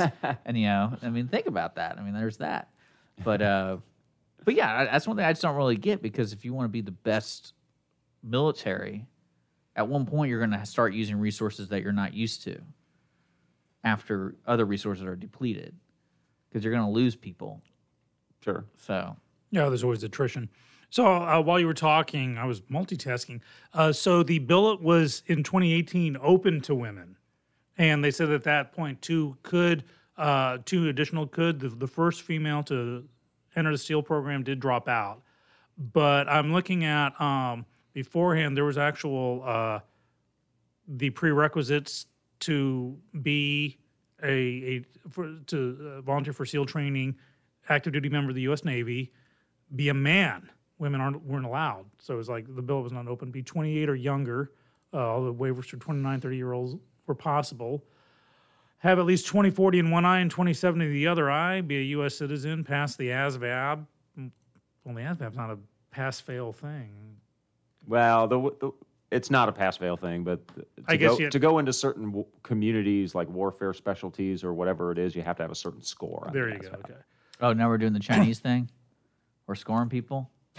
Yes. We've done Yes, that, we are. Yes. Oh, great. Yes. So yeah, so the billet's open, but apparently right now, um, there aren't any. But I think even if there were, I don't think it's something that, that would make the front page headlines because part of the Navy SEALs requirements. And I think and I think the Navy SEALs was probably the last group yeah, because Special to- Forces came in to way allow beforehand. women to come in. You think leaders would be more creative? I'm telling you, an all women SEAL team has a lot more advantages. I remember when Robin Williams saying back back in the day in the '80s, he had to stand up. He's like he couldn't wait for there to be a female pres for uh, women to run the world. There'd be no wars, but every 28 days there'd be really intense negotiations. That's inappropriate for Dick, Dick and Skippy in the Send your morning. hate mail. Has anyone called in? Well, We- people are we- chatting. People are chatting on YouTube. But we haven't told anyone about the call-in line. We've been talking for like an Yeah. hour, like three hours, and Well, why don't we take a quick break so we can drink water and, and collect our thoughts, rehydrate, man. rehydrate, and then when we come back, we can uh, take start taking phone calls. The uh, phone number, folks, is not hard to find. It's 936 228 9368. And if you want to put in questions through direct messages, we are on YouTube right now, and I'm reading. I can pass that information on to our guest, Jay Stillberg. And if you want to call in, feel free to call uh, at, I'm going to do around 1030. You can start calling in. I'm not going to accept any phone calls until 1030. And if you didn't get that phone number, it's Zen Bat Went. 936 228 9368. Should be on the description of everything. Yeah, Zen Bat So Went. you shouldn't have any issues finding that, folks. We'll be right back. You're listening to Dick and Skippy in the mornings. Our special guest, Jay Still- Stillberg. We will be right back. with the darkest power.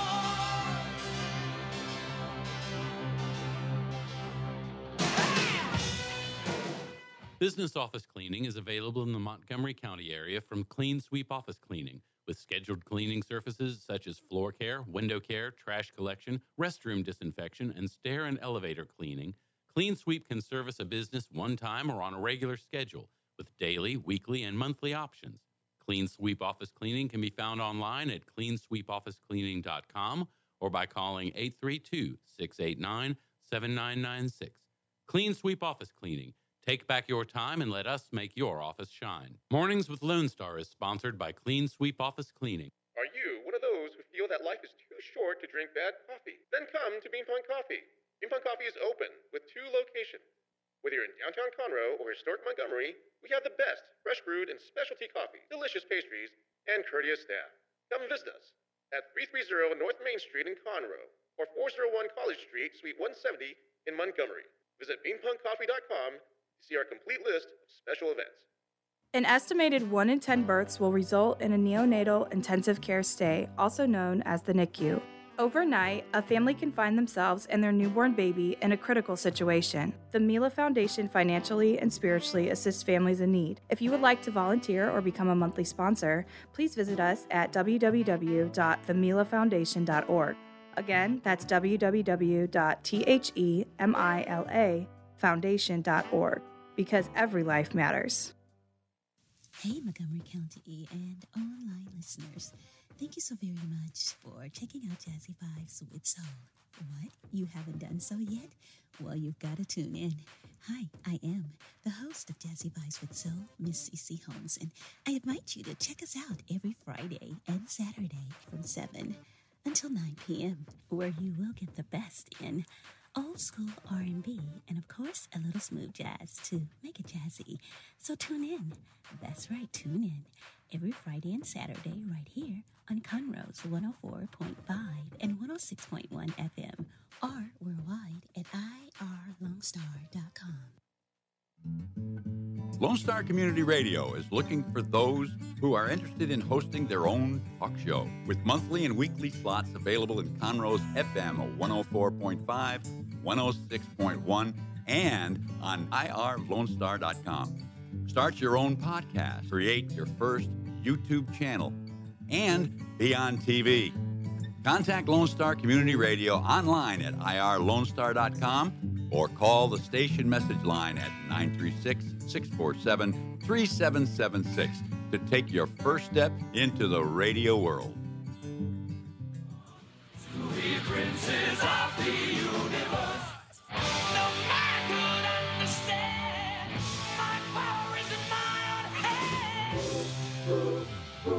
All right, welcome back. Dick and Skippy in the mornings here live on Lone Star Community Radio and our YouTube channel today. Uh, don't forget, we do drop a podcast shortly after the show. So uh, if you want to, if you can always miss a show, you can always wa- listen to us on iTunes and Google Play and all that kind of cool stuff. We have Jay Stillberg in the studio. And I want to remind folks the call in line is open. It's our 936 266 9368. Hold on, did I say that right? No, 936 228. Yeah, 9368. Sorry. So, yeah, I'll get you one second. I got to, oh, now, oh, there you go. If All right. you did Zen Bat Went, you wouldn't mess it up. All right, Zinbat went. There you is go. The calling line. Figure that one out. Cool. Z So, E N B A T. so we're gonna try this out, and you're gonna be on the air with Jay, Dick, and Skippy. Oh, there goes my mic. I gotta figure out. Please don't, please don't cuss words on the on the Or air. you can text the line or whatever. Yeah, you too. can cuss on the text. Yeah.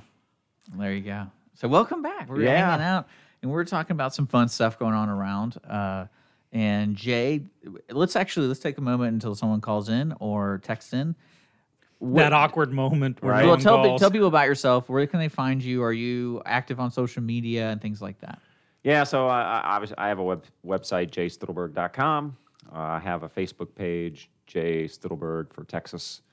Uh, and I'm on Twitter and Instagram. That sounds vaguely political there, Jay. Yeah, well, Mm-hmm. I, I changed it after the county judge race. I didn't want it to say Jay Stittleburg for county judge anymore. since but, that was but you're still for Texas. But I didn't want to close the page, right? Mm-hmm. Facebook has a lot of rules about political pages, and it was easier to obviously just change the name and keep it open than it is to get rid of it and try to have to make a new one in the future if I ever run for anything else, which I will.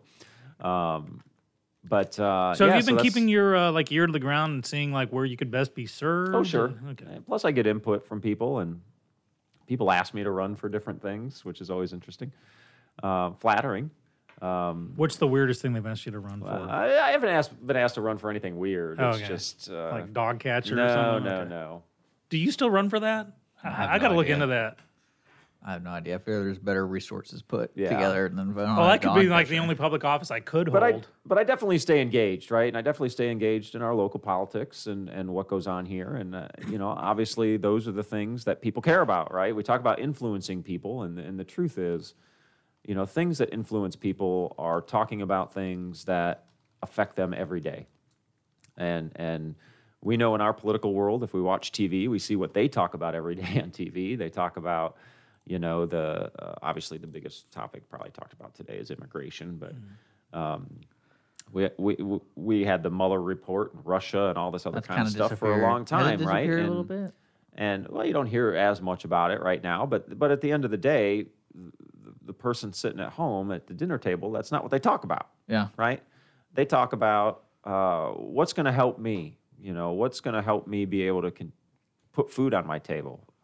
How can I make sure I can pay my bills? Um, th- those are the things, you know, the the dinner table conversation that people talk about: cost of health care, uh, the cost of health insurance, the cost of medication. Um, you know, truthfully, people talk about the cost. Uh, how much is it going to cost me to send my kids to school if they want to go to college? How much is it going to cost to, to for my kids to go to school? Uh, you know, how much does it cost to go to the store and buy groceries? I mean, these are the types of things that that people talk about, and and for me, you know, those are the types of things that I like to concentrate on. I don't like to talk about the you know the other stuff that we see a lot of because that's not the stuff that most people talk about. People care All right, about their a, pocketbooks. We got a phone caller.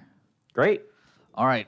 Phone caller, please say your name and you're on the air with Dick O. He hung up. Oh man. Chicken. Chicken. Maybe he'll call back. Maybe call he back. I- Lost his signal. It, it- it's kind of confusing because when they answer, they just hear you talking. They're like, "Oh, okay, I guess I'm just sitting here." So call back. Yeah, the number is nine three six. Uh, man, I forget. I, I think I wrote it wrong here. I'm sorry. You got to have the number right. Dan. yeah, let me get that right, folks. It's uh nine three six two two eight nine three six eight. There you go. Yes, call us back, Mister Spam Alert. Yeah. So I mean, so people want to talk about those things that uh, that affect them on a daily basis, right? And and obviously certain demographics of folks and areas people work in, they want to talk about what they do, right? So in, in Texas, there's there's things that are important that we talk about. People care about how much property taxes they're paying. Uh, people care about public education funding and the quality of education that their kids are getting. All right, we got a caller.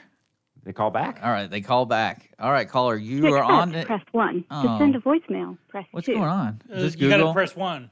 Oh, me. I, that's what I got to do. Yeah. Oh, that's crap. We're learning. I'm learning. Okay, they're trying to call in, but you got you got to I'll just answer it. How about that? And then I'll let y'all talk. yeah, when you answer okay. it, it'll say you have a call from so and so. So call back non-chicken person. Okay. No, we're learning, guys. This is the first time we're doing it, and we'll be better when It's- Jake I'm the back. guinea pig. It's Thanks, already going Jay. better than the Alec Baldwin uh, talk radio show. Did you hear about that? No. It's actually you, you can listen to it on like YouTube. Alec Baldwin. They, they gave him a shot to be a radio host, and they gave him like this two-hour radio program, and it was call in. And I've, I've not been much of an Alec Baldwin fan since Hunt for Red October or Prelude to a Kiss. You know, those Yeah. were the days where I liked him, but after that, no. But literally no one called in, and he keep on going back to the phone lines and start ranting on his producer, like they have the number right, because he'd be like, okay, so we're gonna go to the phone line. What? St- st- still no calls? Or are you are you answering the phone? Uh, you give him the number. Okay, well, and then he threatens like I'm gonna start singing the Constitution until somebody Great. calls. It's just it's this beautiful two hour train wreck. Uh, so we're already doing better. Hey, It's just people are calling. It's just Dick's inability to answer a phone that's that's keeping the conversation. hey, it's kind of fun though. Keep talking. Okay, Is- we got okay. So Dick's doing something. So uh, Jay, do let me know. This is going to sound funny when you run because I would, in, in a perfect world, I would love to like run against you in something. if nothing else, because I think like the shows like this show or or or, or the, they present that you can talk. You know, you, you can disagree, find common ground. Yeah. Uh, I I just love having a All right. uh, campaign. We got it. We got it working. We got it. We got it working. Okay, we'll come back. So, All right, so uh, Dennis is on the phone, and Dennis, welcome to Dick and Skippy in the mornings. Well, thank you. It's a great show. Yeah, Good morning. I was just, uh, g- I just wanted to ask uh, Jay, uh, since he has basically lost uh, the election. Well, how does he feel that uh, the folks that uh, won the election are doing? So Oh, I'll yeah, just hang up and listen to his answer. thank you, Dennis, for thank you, calling Dennis. Yeah, good question, Dennis. Yeah, so I do pay attention. I mean, obviously, I ran for county judge, and I, I pay attention to Mark and, and how he's doing on the commissioner's court. And, uh, you know, I occasionally talk to him when I see him out and about, um, if I see him at an event or something. Um, and, and, you know, the, the, the truth of the matter is, right now, I mean, I don't think a whole lot has really changed in Montgomery County um, since he got elected. Uh, I mean, the, the makeup of the commissioner's court is still kind of the same as it has been. Um, so it's uh, obviously we haven't seen any big changes in, in, in how the court is uh, executed, really, in my opinion. Uh, they still kind of run the agenda the same way. And I think, you know, there's always a learning curve. There would be for anybody um, to kind of get the hang of how the commissioner's court rolls and, and, and how you, uh, you know, run the court every time they have a session. Well, in that particular court, Jay, is it is Mm-hmm. are things presented to the court, or do the people in the court go, "Hey, I got this idea. We should try this. What do you guys think?" Yeah, so there's a there's agenda items. So the, there's an agenda that's put together. The agenda's uh, typically published uh, the Friday before the Tuesday. But who puts Commissioners it Court. together? The court does. The, I the think the county county- judges the county judge's office puts it together, and Okay. the, the commissioners have their input, and the county Okay. judge has an has an input, and Is that and- something the county clerk does, or is and- that and and well, they the county clerk is the clerk of the court. got right? it? So- okay. and so, you know, they they obviously set the agenda, and then uh, those are the only items they're allowed to really discuss and make decisions on during that commissioner's court. Um, now they can decide to defer an item. They can decide to, you know, hey, if they want to talk about something that may not be on that specific agenda, but it comes up in a conversation, then they can say, well, we can get this on the next commissioner's court agenda so that we can actually talk about it. And then obviously the public, the public has two opportunities to speak uh, during Commissioner's Court. There's one agenda item, which is for people to speak about agenda items. And then at the very end of the Commissioner's Court, there's another open comment section where people can speak about, they get three minutes to talk about whatever they want to. It has, doesn't have to be anything that's on the agenda. Um, so, so that's kind of how it's run. And, you know, they have the agenda, it's put out, people can go look at it online and, and those types of things. What's the Um, uh, Alex Jones of Montgomery County talking about? Eric Yollick, what's he up to? You like that? I think that would be pretty clever. Well, He's the. Would you consider him the? call uh, Zen Bad Wins. would you consider him be the Alex Jones? um, or who? Who would you compare? no, or the uh, Golden Hammer. The, I mean, the, come on. Like I, I don't. uh, Besides him not having a show yelling at things, I just imagine him really, you know. Well, he's an attorney by by day. So he does this a lot. Uh, Yeah. Uh, well, uh, you know, Eric Yollick is uh, on one end and in the political spectrum, he's a you know former political candidate, ran for judge. But Uh, he's the only source I can I saw I saw of speaking out on something, if that makes sense. Besides candidates, you know, as as a as an organization, I know the PACs kind of do this t- typical thing, And but I mean, he was the only person who I saw was like, "Can you believe this?" And this is what's happening. Well, I, I, I think Eric Yollick knows the value He's, put, of he's putting sexy back in the court. showmanship. Right. Like P.T. Barnum knew how to get people through his doors. And he also knew how to get them out of the doors by saying this way to the great egress, banking on the fact that no one knew that egress meant exit. So, um, you know, we talk about like the loudest voice. We, I talk about Trump guarantees he controls the news cycle every every time he tweets. He knows he's got that news cycle for the next 24 hours because it's all going to be about his tweet. So, you know, he's kind of crazy like a fox like that. Well, sometimes it's crazy, but I mean, if you're not in the center of the headline, just tweet no, something No and one should it. have that much power. he is by definition the most powerful man in the world. Uh, I mean, by by definition. I mean, is he? yes. So, so I'll just interject and, and, and to answer Dennis's question if I haven't already. So, I, no, go for it. so obviously with with the uh, county judge, uh, Judge Keough, uh, you know, again, he hasn't done anything that's outrageous. I mean, you know, the the county's moving along. I mean, do do I ever agree with it? everything everybody does? No, and the votes they take on the court? No. Um, but at the end of the day, uh, you know, I, I follow all the elected officials uh, that affect me in Montgomery County, um, and and keep track of what they do and and and how they vote on things and and uh, how they approach their jobs. I mean, it's it's strange because when I think of the commissioner's court of Montgomery County, I think of it like a a slow burn because you don't really know. There's not like a drastic change in temperature that it's as volatile as like the president of the United States, if that makes sense. Like the because they're not really out there saying all these crazy things. They're not there, Here's what I'll say about that. I, so it's the- hard to judge, the- right? the- well, it can be a little bit, I guess, and, and you have to be somebody that pays attention, right? Because you know the commissioner's court stuff is not usually like on the front page of the newspaper, um, depending on what the topic is, right? Uh, but at the end of the day, I mean, the, again, like I said, the makeup of the court, uh, you know, anyone who doesn't recognize that there's a little rift between the Republican Party between one side and the other of the Republican Party Yeah. uh, in Montgomery County. And, and right now, the court still kind of leans towards uh, the centric portion of the Republicans. Uh, but should should that change to, to to where the more extreme side of the Republican Party controls the commissioner's court, then we're going to probably see a little bit more uh, interesting decisions being made by our commissioner's court in this county. So something to pay attention to. Okay. And then they should definitely pay attention because you would you consider yourself right now a commentator on local politics? Uh, no, I, I, I Well, I I'm engaged in county politics. I love politics. I, I listen, watch, read politics every day.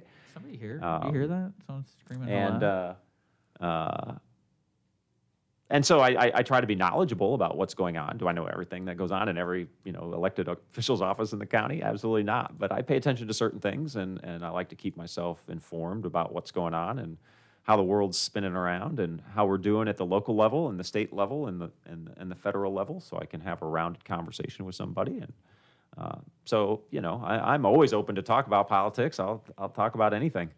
Um, you know, that's why you know, like calling in. I mean, I hey, I want people to call in, ask me about anything, ask me my stance on any issue. I mean, I've I've never shied away from inviting any uh, everybody from any political ideology to come to one of my events when I was running for office.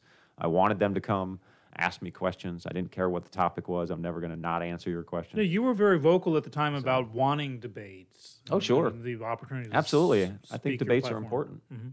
I think debates are important so people can can see and and debates, you know, they tend to get some media attention, which is, you know, you need media attention Yeah. to to get the word Well, out. Well that's why we were talking about uh, last week when you have such so many people on a large platform like the presidential candidates and all that kind of stuff.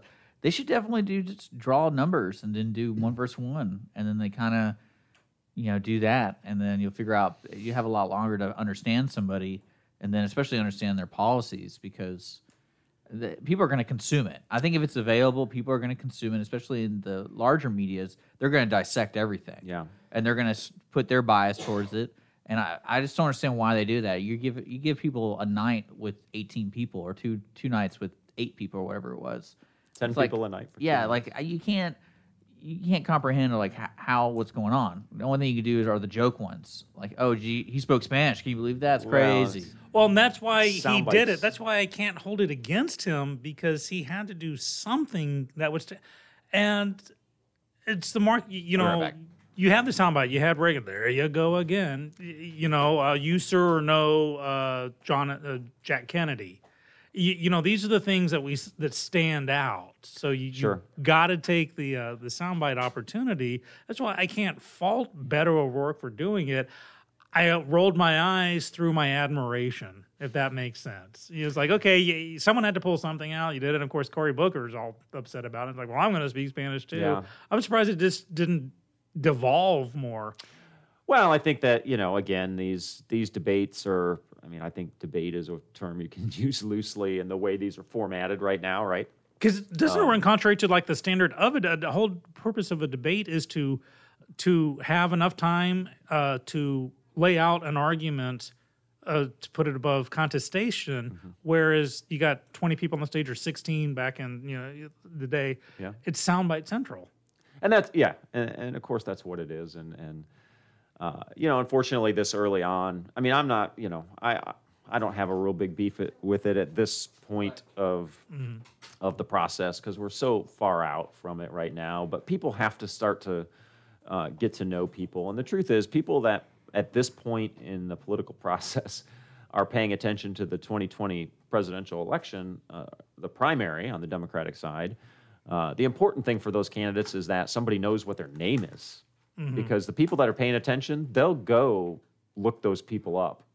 Um, if if they see them on TV and they said something, oh, I'm going to go look them up, and maybe because they may not have even known their name before. If you and if you've seen some of the n- polling numbers that came out about the number of people that didn't know, you know, Kamala Harris didn't even know who she was, or didn't know Pete Buttigieg, or didn't know whoever, right? I mean, obviously Biden's got a, uh, you know, uh, an advantage there because he was the vice president for eight years.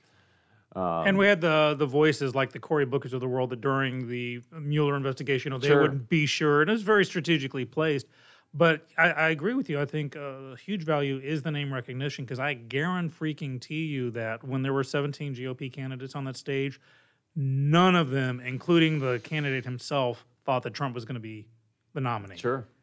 It is guaranteed none of them did. So it, people talk, well, it's early days, you know. Well, early days, you know. And I was even one going, dude, this is a Democrat wearing a Republican tie. It's Yeah. a it's a setup, and I'm sure even Trump himself had, you know, it, it was between seasons of The Apprentice, so Sure. it was something to do, and I think he was just as surprised as anyone else. Um, so these early days, they can still be very telling Sure. to get the name out. And so, you know, I think that's important uh, for them. I mean, you know, if you, I'll, I'll take one an example just because they're starting to release their their financial numbers for their fundraising for the second quarter. I mean, you look at look at a guy like Pete Buttigieg, right? I mean, six months ago, no one probably knew who the guy was, I mean, he's a mayor. and he's the mayor of South Bend, Indiana, and he started making some noise. He made some comments that through some doing, you know, his functions, got himself a headline, and then started doing cable news shows over the past several weeks mm-hmm. And did very well on them quite frankly. He's he's an intelligent guy. I mean he, he's got some good answers for things. He's dealing with his own things right now in south bend with the, the police Yeah, the- involved the shooting, shooting, that, huh? that happened there. And, and not just that but things that have happened in the past with the police chief there. But and so he's got to you know answer questions to those things. But but what is the advantage that he gave himself by doing those things? I mean in the second quarter he raised over 25 million dollars. So and and why is that? Because he got himself on national television several times and people started knowing who he was and well but they probably didn't know who he was before he was there. And so they go look him up and that's the that's you know to me that's the point of these debates. I'll use quotation marks around the word debates mm-hmm. because it's not really a debate right? I mean you know sean you're right. I mean you know debates are you get two maybe three people on the stage and you have a topic and somebody says their point on the topic and somebody else has a, ch- a chance to chime in and say wait a minute what about x y and z or you know what i mean i mean that's what debating is Well, yeah, and I think we're still on that old platform for presenting this kind of content where NBC, Fox, and everyone's like, "Hey, you got two hours," because after that we got Madam Secretary coming on. Right. And it, it just surprises me that we're taking so long to do an open forum, especially as a platform like the Democratic National Convention or the Republican. Like they have their own YouTube channel, they have their own website. Well, Like- anyone can host a debate. That's the thing. You can go on NBC or CNN or whatever, but I mean, you can have Bob's Town Hall. You know, Con- Vern's Country Catfish can host a debate. It's who Right. decides to show up to it. That's right. Well, and uh, well, I meant more just like you, you know, make an impact, let people know who you are, and I think they're, I think that a lot of politicians are divided on what they want to be presented as, and how often will they screw up. Yeah. Because you think about every time, and especially the scrutiny, like say a, a, a, leader like Donald Trump, every time he goes on any public thing, it's going to be ripped to sh- like just inspected, ripped to shreds, and all that kind. Of, Same thing with AOC.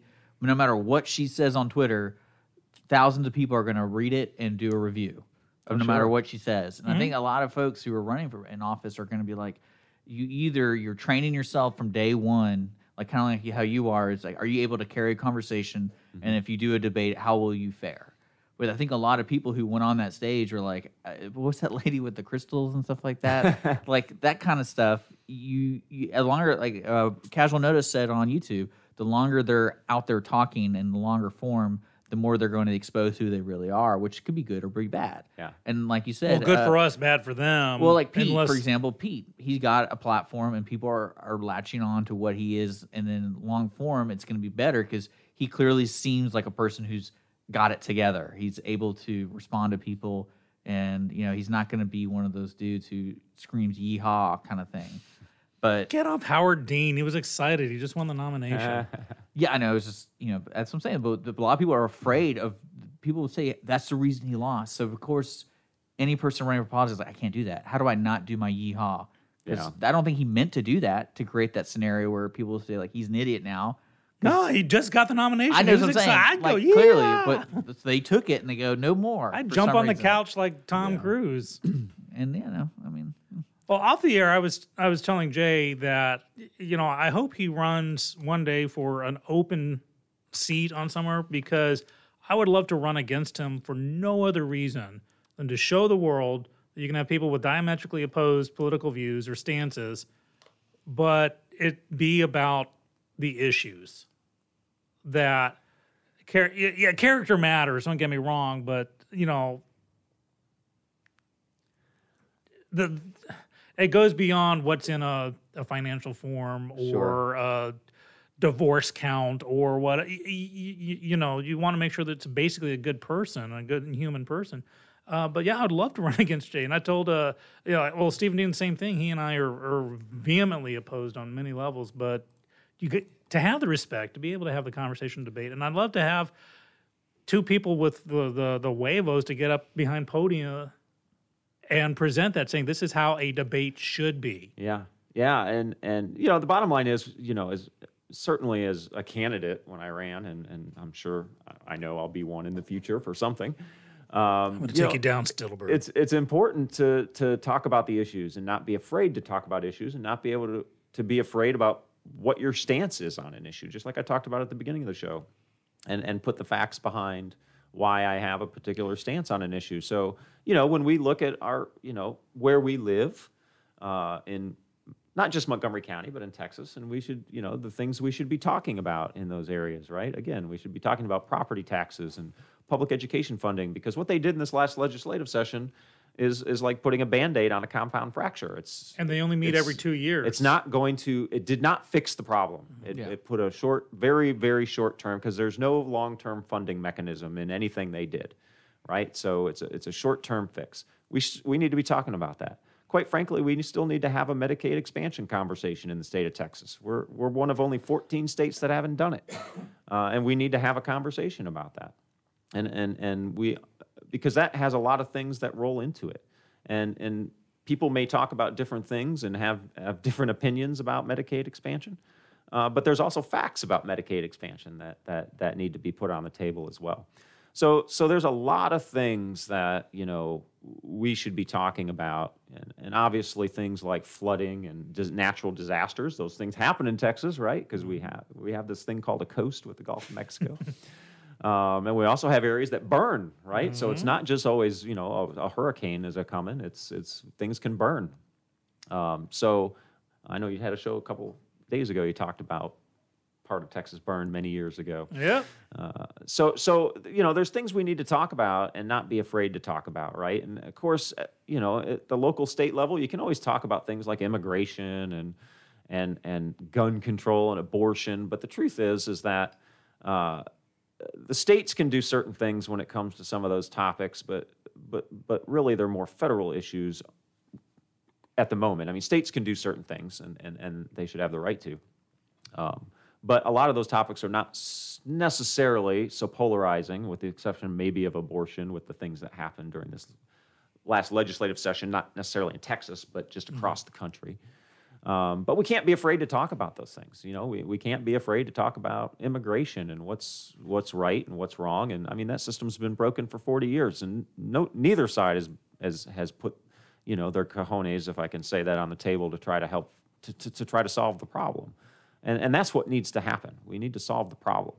Uh, I'm a root cause analysis guy, and I want to, you know, we need to look at root causes for problems and not put band aids on problems that may fix it in the short term um, and, and, and keep, you know, my, my problem with a lot of politicians is they do things that are short term fixes that keep their, their seat safe for them, uh, but they're not necessarily the right thing to do because they're worried about getting reelected. And, and, and you know, those, those types of things just unfortunately are not my cup of tea when it comes to politics. I mean, I know if I ever get a chance to serve uh, people in a certain community or whatever it is, uh, and I have four years to do it, I will do everything in my power in that four years, uh, regardless of political consequences. You Because I say that care now. less. We, you say that now, but then Google calls you, and then they kind of they to the persuade they persuade you in one way or another. I, I suspect Google won't call me, but but but but again, I know, and people say that all the time, right? That, oh yeah, but if you get there, this is what's going to happen. And I'm just like, you know, I grew up a certain way, I was raised a certain way, I have certain morals and ethics,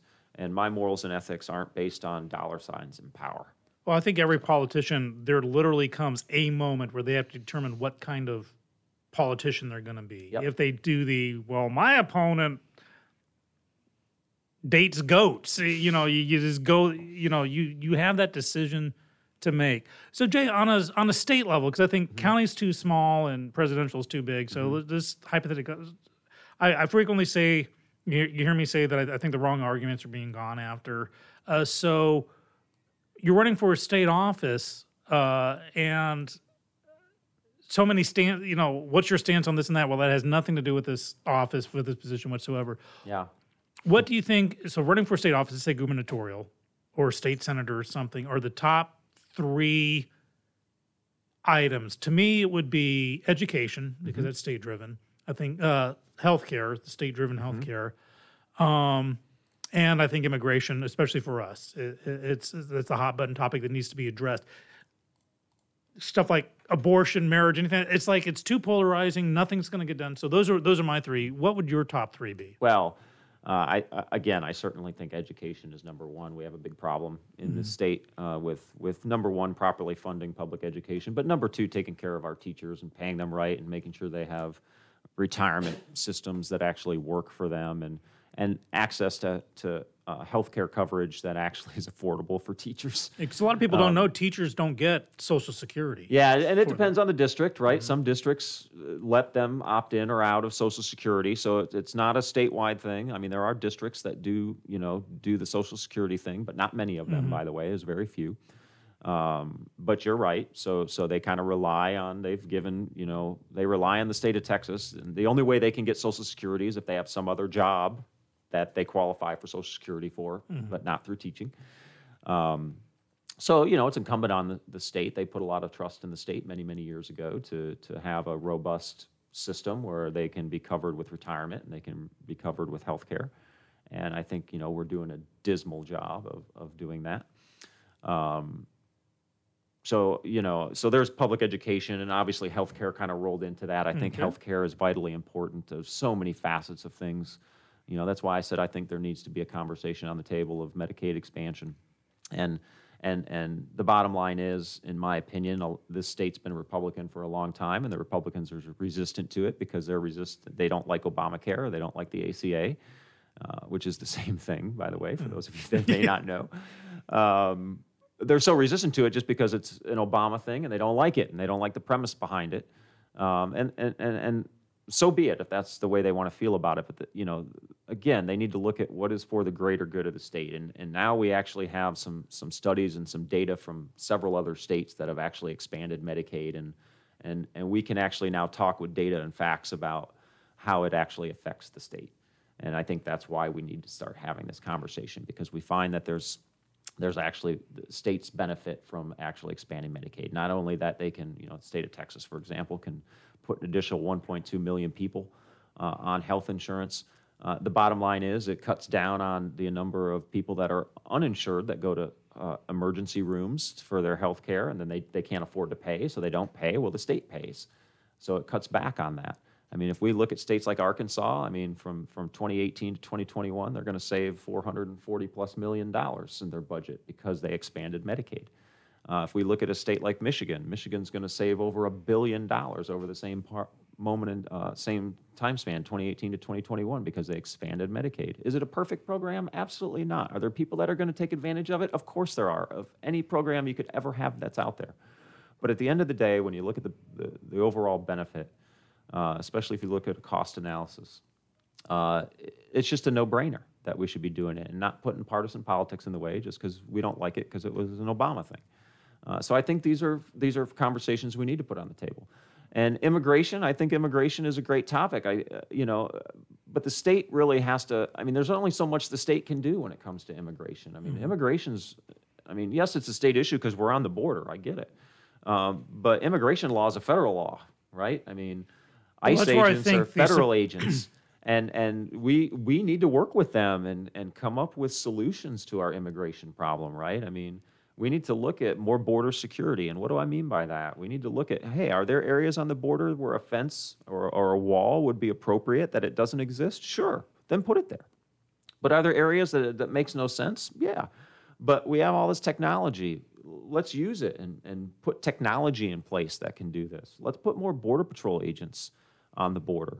I mean, we shouldn't have you know a 50 mile stretch of, of border that's covered by one border patrol agent. Who can possibly do that? So, so we need to put the money and resources into those things to improve our border security. That's absolutely what we should be doing.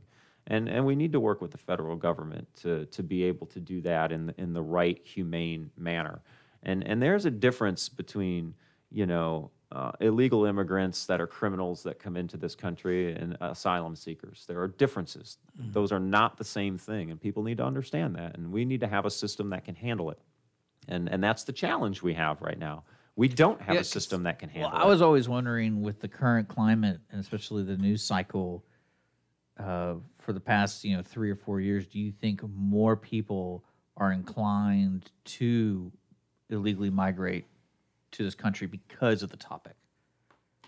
Because a lot of times, you know, the history of illegal immigration is, you know, the, the core is typically something's happening in your community that you cannot be there, either because you're you're you know you need to feed your kids or you personally need to you, know, you just need to do something different. You need to find a job or whatever. And I always wondered with the the current climate, and everyone talking about it, I go, man, you know, there's going to be some people profiting from this. Like you got to take advantage of it. Like say either you're a coyote or if you're Well, you sure. People that want to do illegal things, they're they're going to absolutely try to I- benefit on it. because I always wondered, you know, you're always faced with that decision, like, oh, what do you when you steal the medicine to save your child? Kind of Yeah. ethical decision. And, like, Sure. and people do make that decision where it's like, you know, we need to find a better place. That's true. And f- unfortunately for us, that place is a thousand miles north. That's where we think it is. yeah. And and that's why you know you're talking about the detention centers, and that's kind of the the, the hot topic. I'm Mm-hmm. like, I wonder why they're you know, is it really always been this bad, or has it been this bad because of people being being like, oh, we we need to go, Well- we need to go because it's in the news. They're they're doing certain things, and we can figure it out. Immigration's cyclic, right? It goes up and down. It doesn't, you know. It, it, sometimes we have highs and sometimes we have lows, and and the Because I'd be interesting to see the, the hope is always the hope is always that you can get a trend that goes in the downward Yeah. direction for illegal immigration, right? I'm talking about legal immigration. I'm talking about illegal immigration, and and so what we see uh, uh, is happening now. Again, a root cause guy, right? So where are most of the, where are a lot of these folks coming from? Canada. Um, Damn Canadians. where they're coming from is uh, El Salvador and uh, Ecuador and the, those Central American countries, the, the Northern Triangle, as it's called. And, and so, you know, from a federal government standpoint, you know, the truth is we need to be looking at ways to help improve uh, those areas, uh, whether it's with economic help or whatever it is.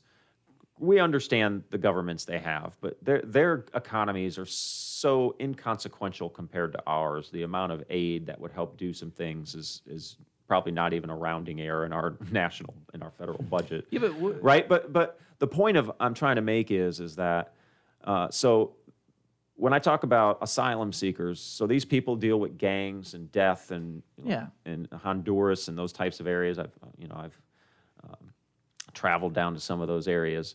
Um, so what they do is they say, I can't deal with this with my kids. I'm going to take my kids and I'm going to go to the United States. So they come to the United States, and, and just like we saw this picture with this father and daughter in, in the in the river. Um, so what happened in that story? Well, they came to a border station. They came to a crossing point, and requested asylum. And because the government right now is using a metering program, they said, well, we're not going to be able to get to you for however long it was, and sent them away and said, go away, essentially. Yeah. And so they were desperate. So what did, right, wrong, or otherwise, to me, this is just like, am I going to steal the medicine to save my Yeah. kid or not? But when you have 12 million people suddenly saying, so I need asylum, well, instead and- of I need a job. And, and so we have to understand that every asylum seeker that's seeking asylum doesn't it's not granted, right? A majority of these cases are actually not granted. I think the number is Well, I something think like it's well, and also the majority of them, 19%. yeah, a majority of them aren't asylum cases. So so There's they're seeking asylum. They do request asylum for whatever reason, but when it goes through the process, They said no. they say no. And Yeah. what do they do after they say no? They deport them. That's how the program is supposed to work, right? So, but we don't have enough immigration judges in these jurisdictions to even handle all these cases, right? So that this is why you know someone may come, they might get a court date, and it may be who knows how long from now. And, and we know that some of those people don't show up for court. I don't know what the numbers are. I don't think it's probably a, a majority, but I'm sure there's people that don't show up to court, just like Americans don't go show up to court when they're supposed to show up to court. You know, and, and we have to understand that every immigrant, whether it's legal or illegal, that comes across the border is not a violent criminal. Um, people will argue, well, they committed a crime by crossing the border illegally. Okay, fair, fair. They did. But I'm talking about violent crimes, murder, rape, those types of things, sexual assault. Uh, the vast majority.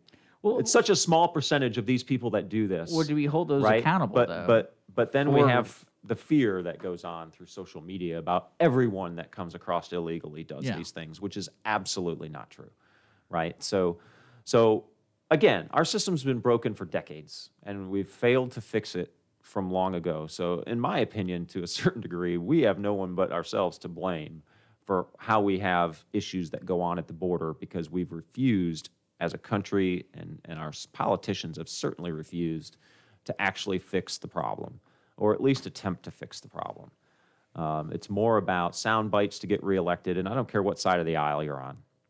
Um, both sides have done it. Both sides are guilty of doing it, right? And some people fail to recognize that at one point in time, Obama was referred to as the deporter in chief. So we cannot forget that, right? I mean, it's not like you know every Democrat says, "Oh, we shouldn't have any laws at all," and all the Republicans say we should have all these laws. That's not how it works. I mean, there were people furious at, at Obama for how he handled a lot of things when it came to immigration. But at the end of the day, uh, we need to do things with immigration in a humane way because they are still human beings, and we should treat them like they're human beings and not like they're garbage or second class citizens. And so, you know, that's where I have trouble with what's going on. Right? Our, we don't have the Justice Department in place or the legal, uh, the judges in place to be able to handle the volume that even comes to them. We don't have enough border agents to, to deal with things that happen at the border. We need to start using more technology. I mean, these are things that we need to do. And, and, and you know, some people may be surprised that a Democrat is sitting here saying these things, but every Democrat I know that I have these conversations with is ex- this is exactly what we talk about, right? And that's So- kind of my point. You heard it here first. Whether you're a you know sensible Republican or a bleeding heart Democrat, joking, people. uh, you know, Jay and I stated the top three things we'd look at. We we agree these situations are broken. There's common ground already. And the last people. one I'll throw in is, Yeah. and it goes along with with public education funding is property taxes, right? We pay a lot in property taxes, but property taxes and public education funding in Texas are in, interrelated. Yeah, they are in a great. Yeah, I, I would have to include that in the the education argument. See, so we agree, and there are situations. So people agree out there. Hold your hand, hold hands, sing the Coca Cola commercial song. There we go. And let's get some stuff done. We got to go, guys. So yeah, we went over. my mom just Great called. being Yeah, here. it's eleven eleven. Uh, Jay again. Hey, happy Fourth of July, everybody! Yeah, everyone Yeah. enjoy your uh, day off. I'll be at the tomorrow. parade tomorrow in the Woodlands. Okay. Come see us. All right, and uh, we're, I'll be watching, not you there. Can, you can find Jay online. Just look him up. I kind of attached everything he's got in our Remember, Jay description. Stittleburg is for Texas. He's not against it. So there you go. That's nice. That's a good place to start. uh, but yeah, we will be back on Friday, right, Sean? I don't think Sean will be here. So no, I got a hot date on we're, uh, Friday. We're gonna figure out Friday for me. I'm gonna try to find a co-host. But we'll update you on our social media if we're gonna be having a show because we're supposed to have the Connor Art League in, but uh, I might Have the show. I might just have Sean call them to cancel them because Oh, it's your fault. Buck up, little beaver. You'll No, find just kidding. I'm just someone. You'll find some Well, sucker. but uh, we got more coming this way on Lone Star Community Radio. Stick around. You are listening to Montgomery County's community radio station. Thanks for tuning in today. Don't forget, we do podcast every episode on iTunes, Google Play. Uh, we're going to be announcing when that's all set up because we converted our name to a different name. But uh, but make sure to subscribe to the Mornings of the Lone Star channel for right now, and then it'll be switched over. All right, thanks for tuning in. We'll see you guys later. Thanks for checking out this show on Lone Star Community Radio, Montgomery County's community radio station. This show is owned and produced by Lone Star Community Radio and recorded live from the LSCR studios in downtown Conroe, Texas. For more information about the show, to be a guest, or to sponsor, just contact the studio at 936 647 3776 to leave a message or email us at lscrstudios at gmail.com.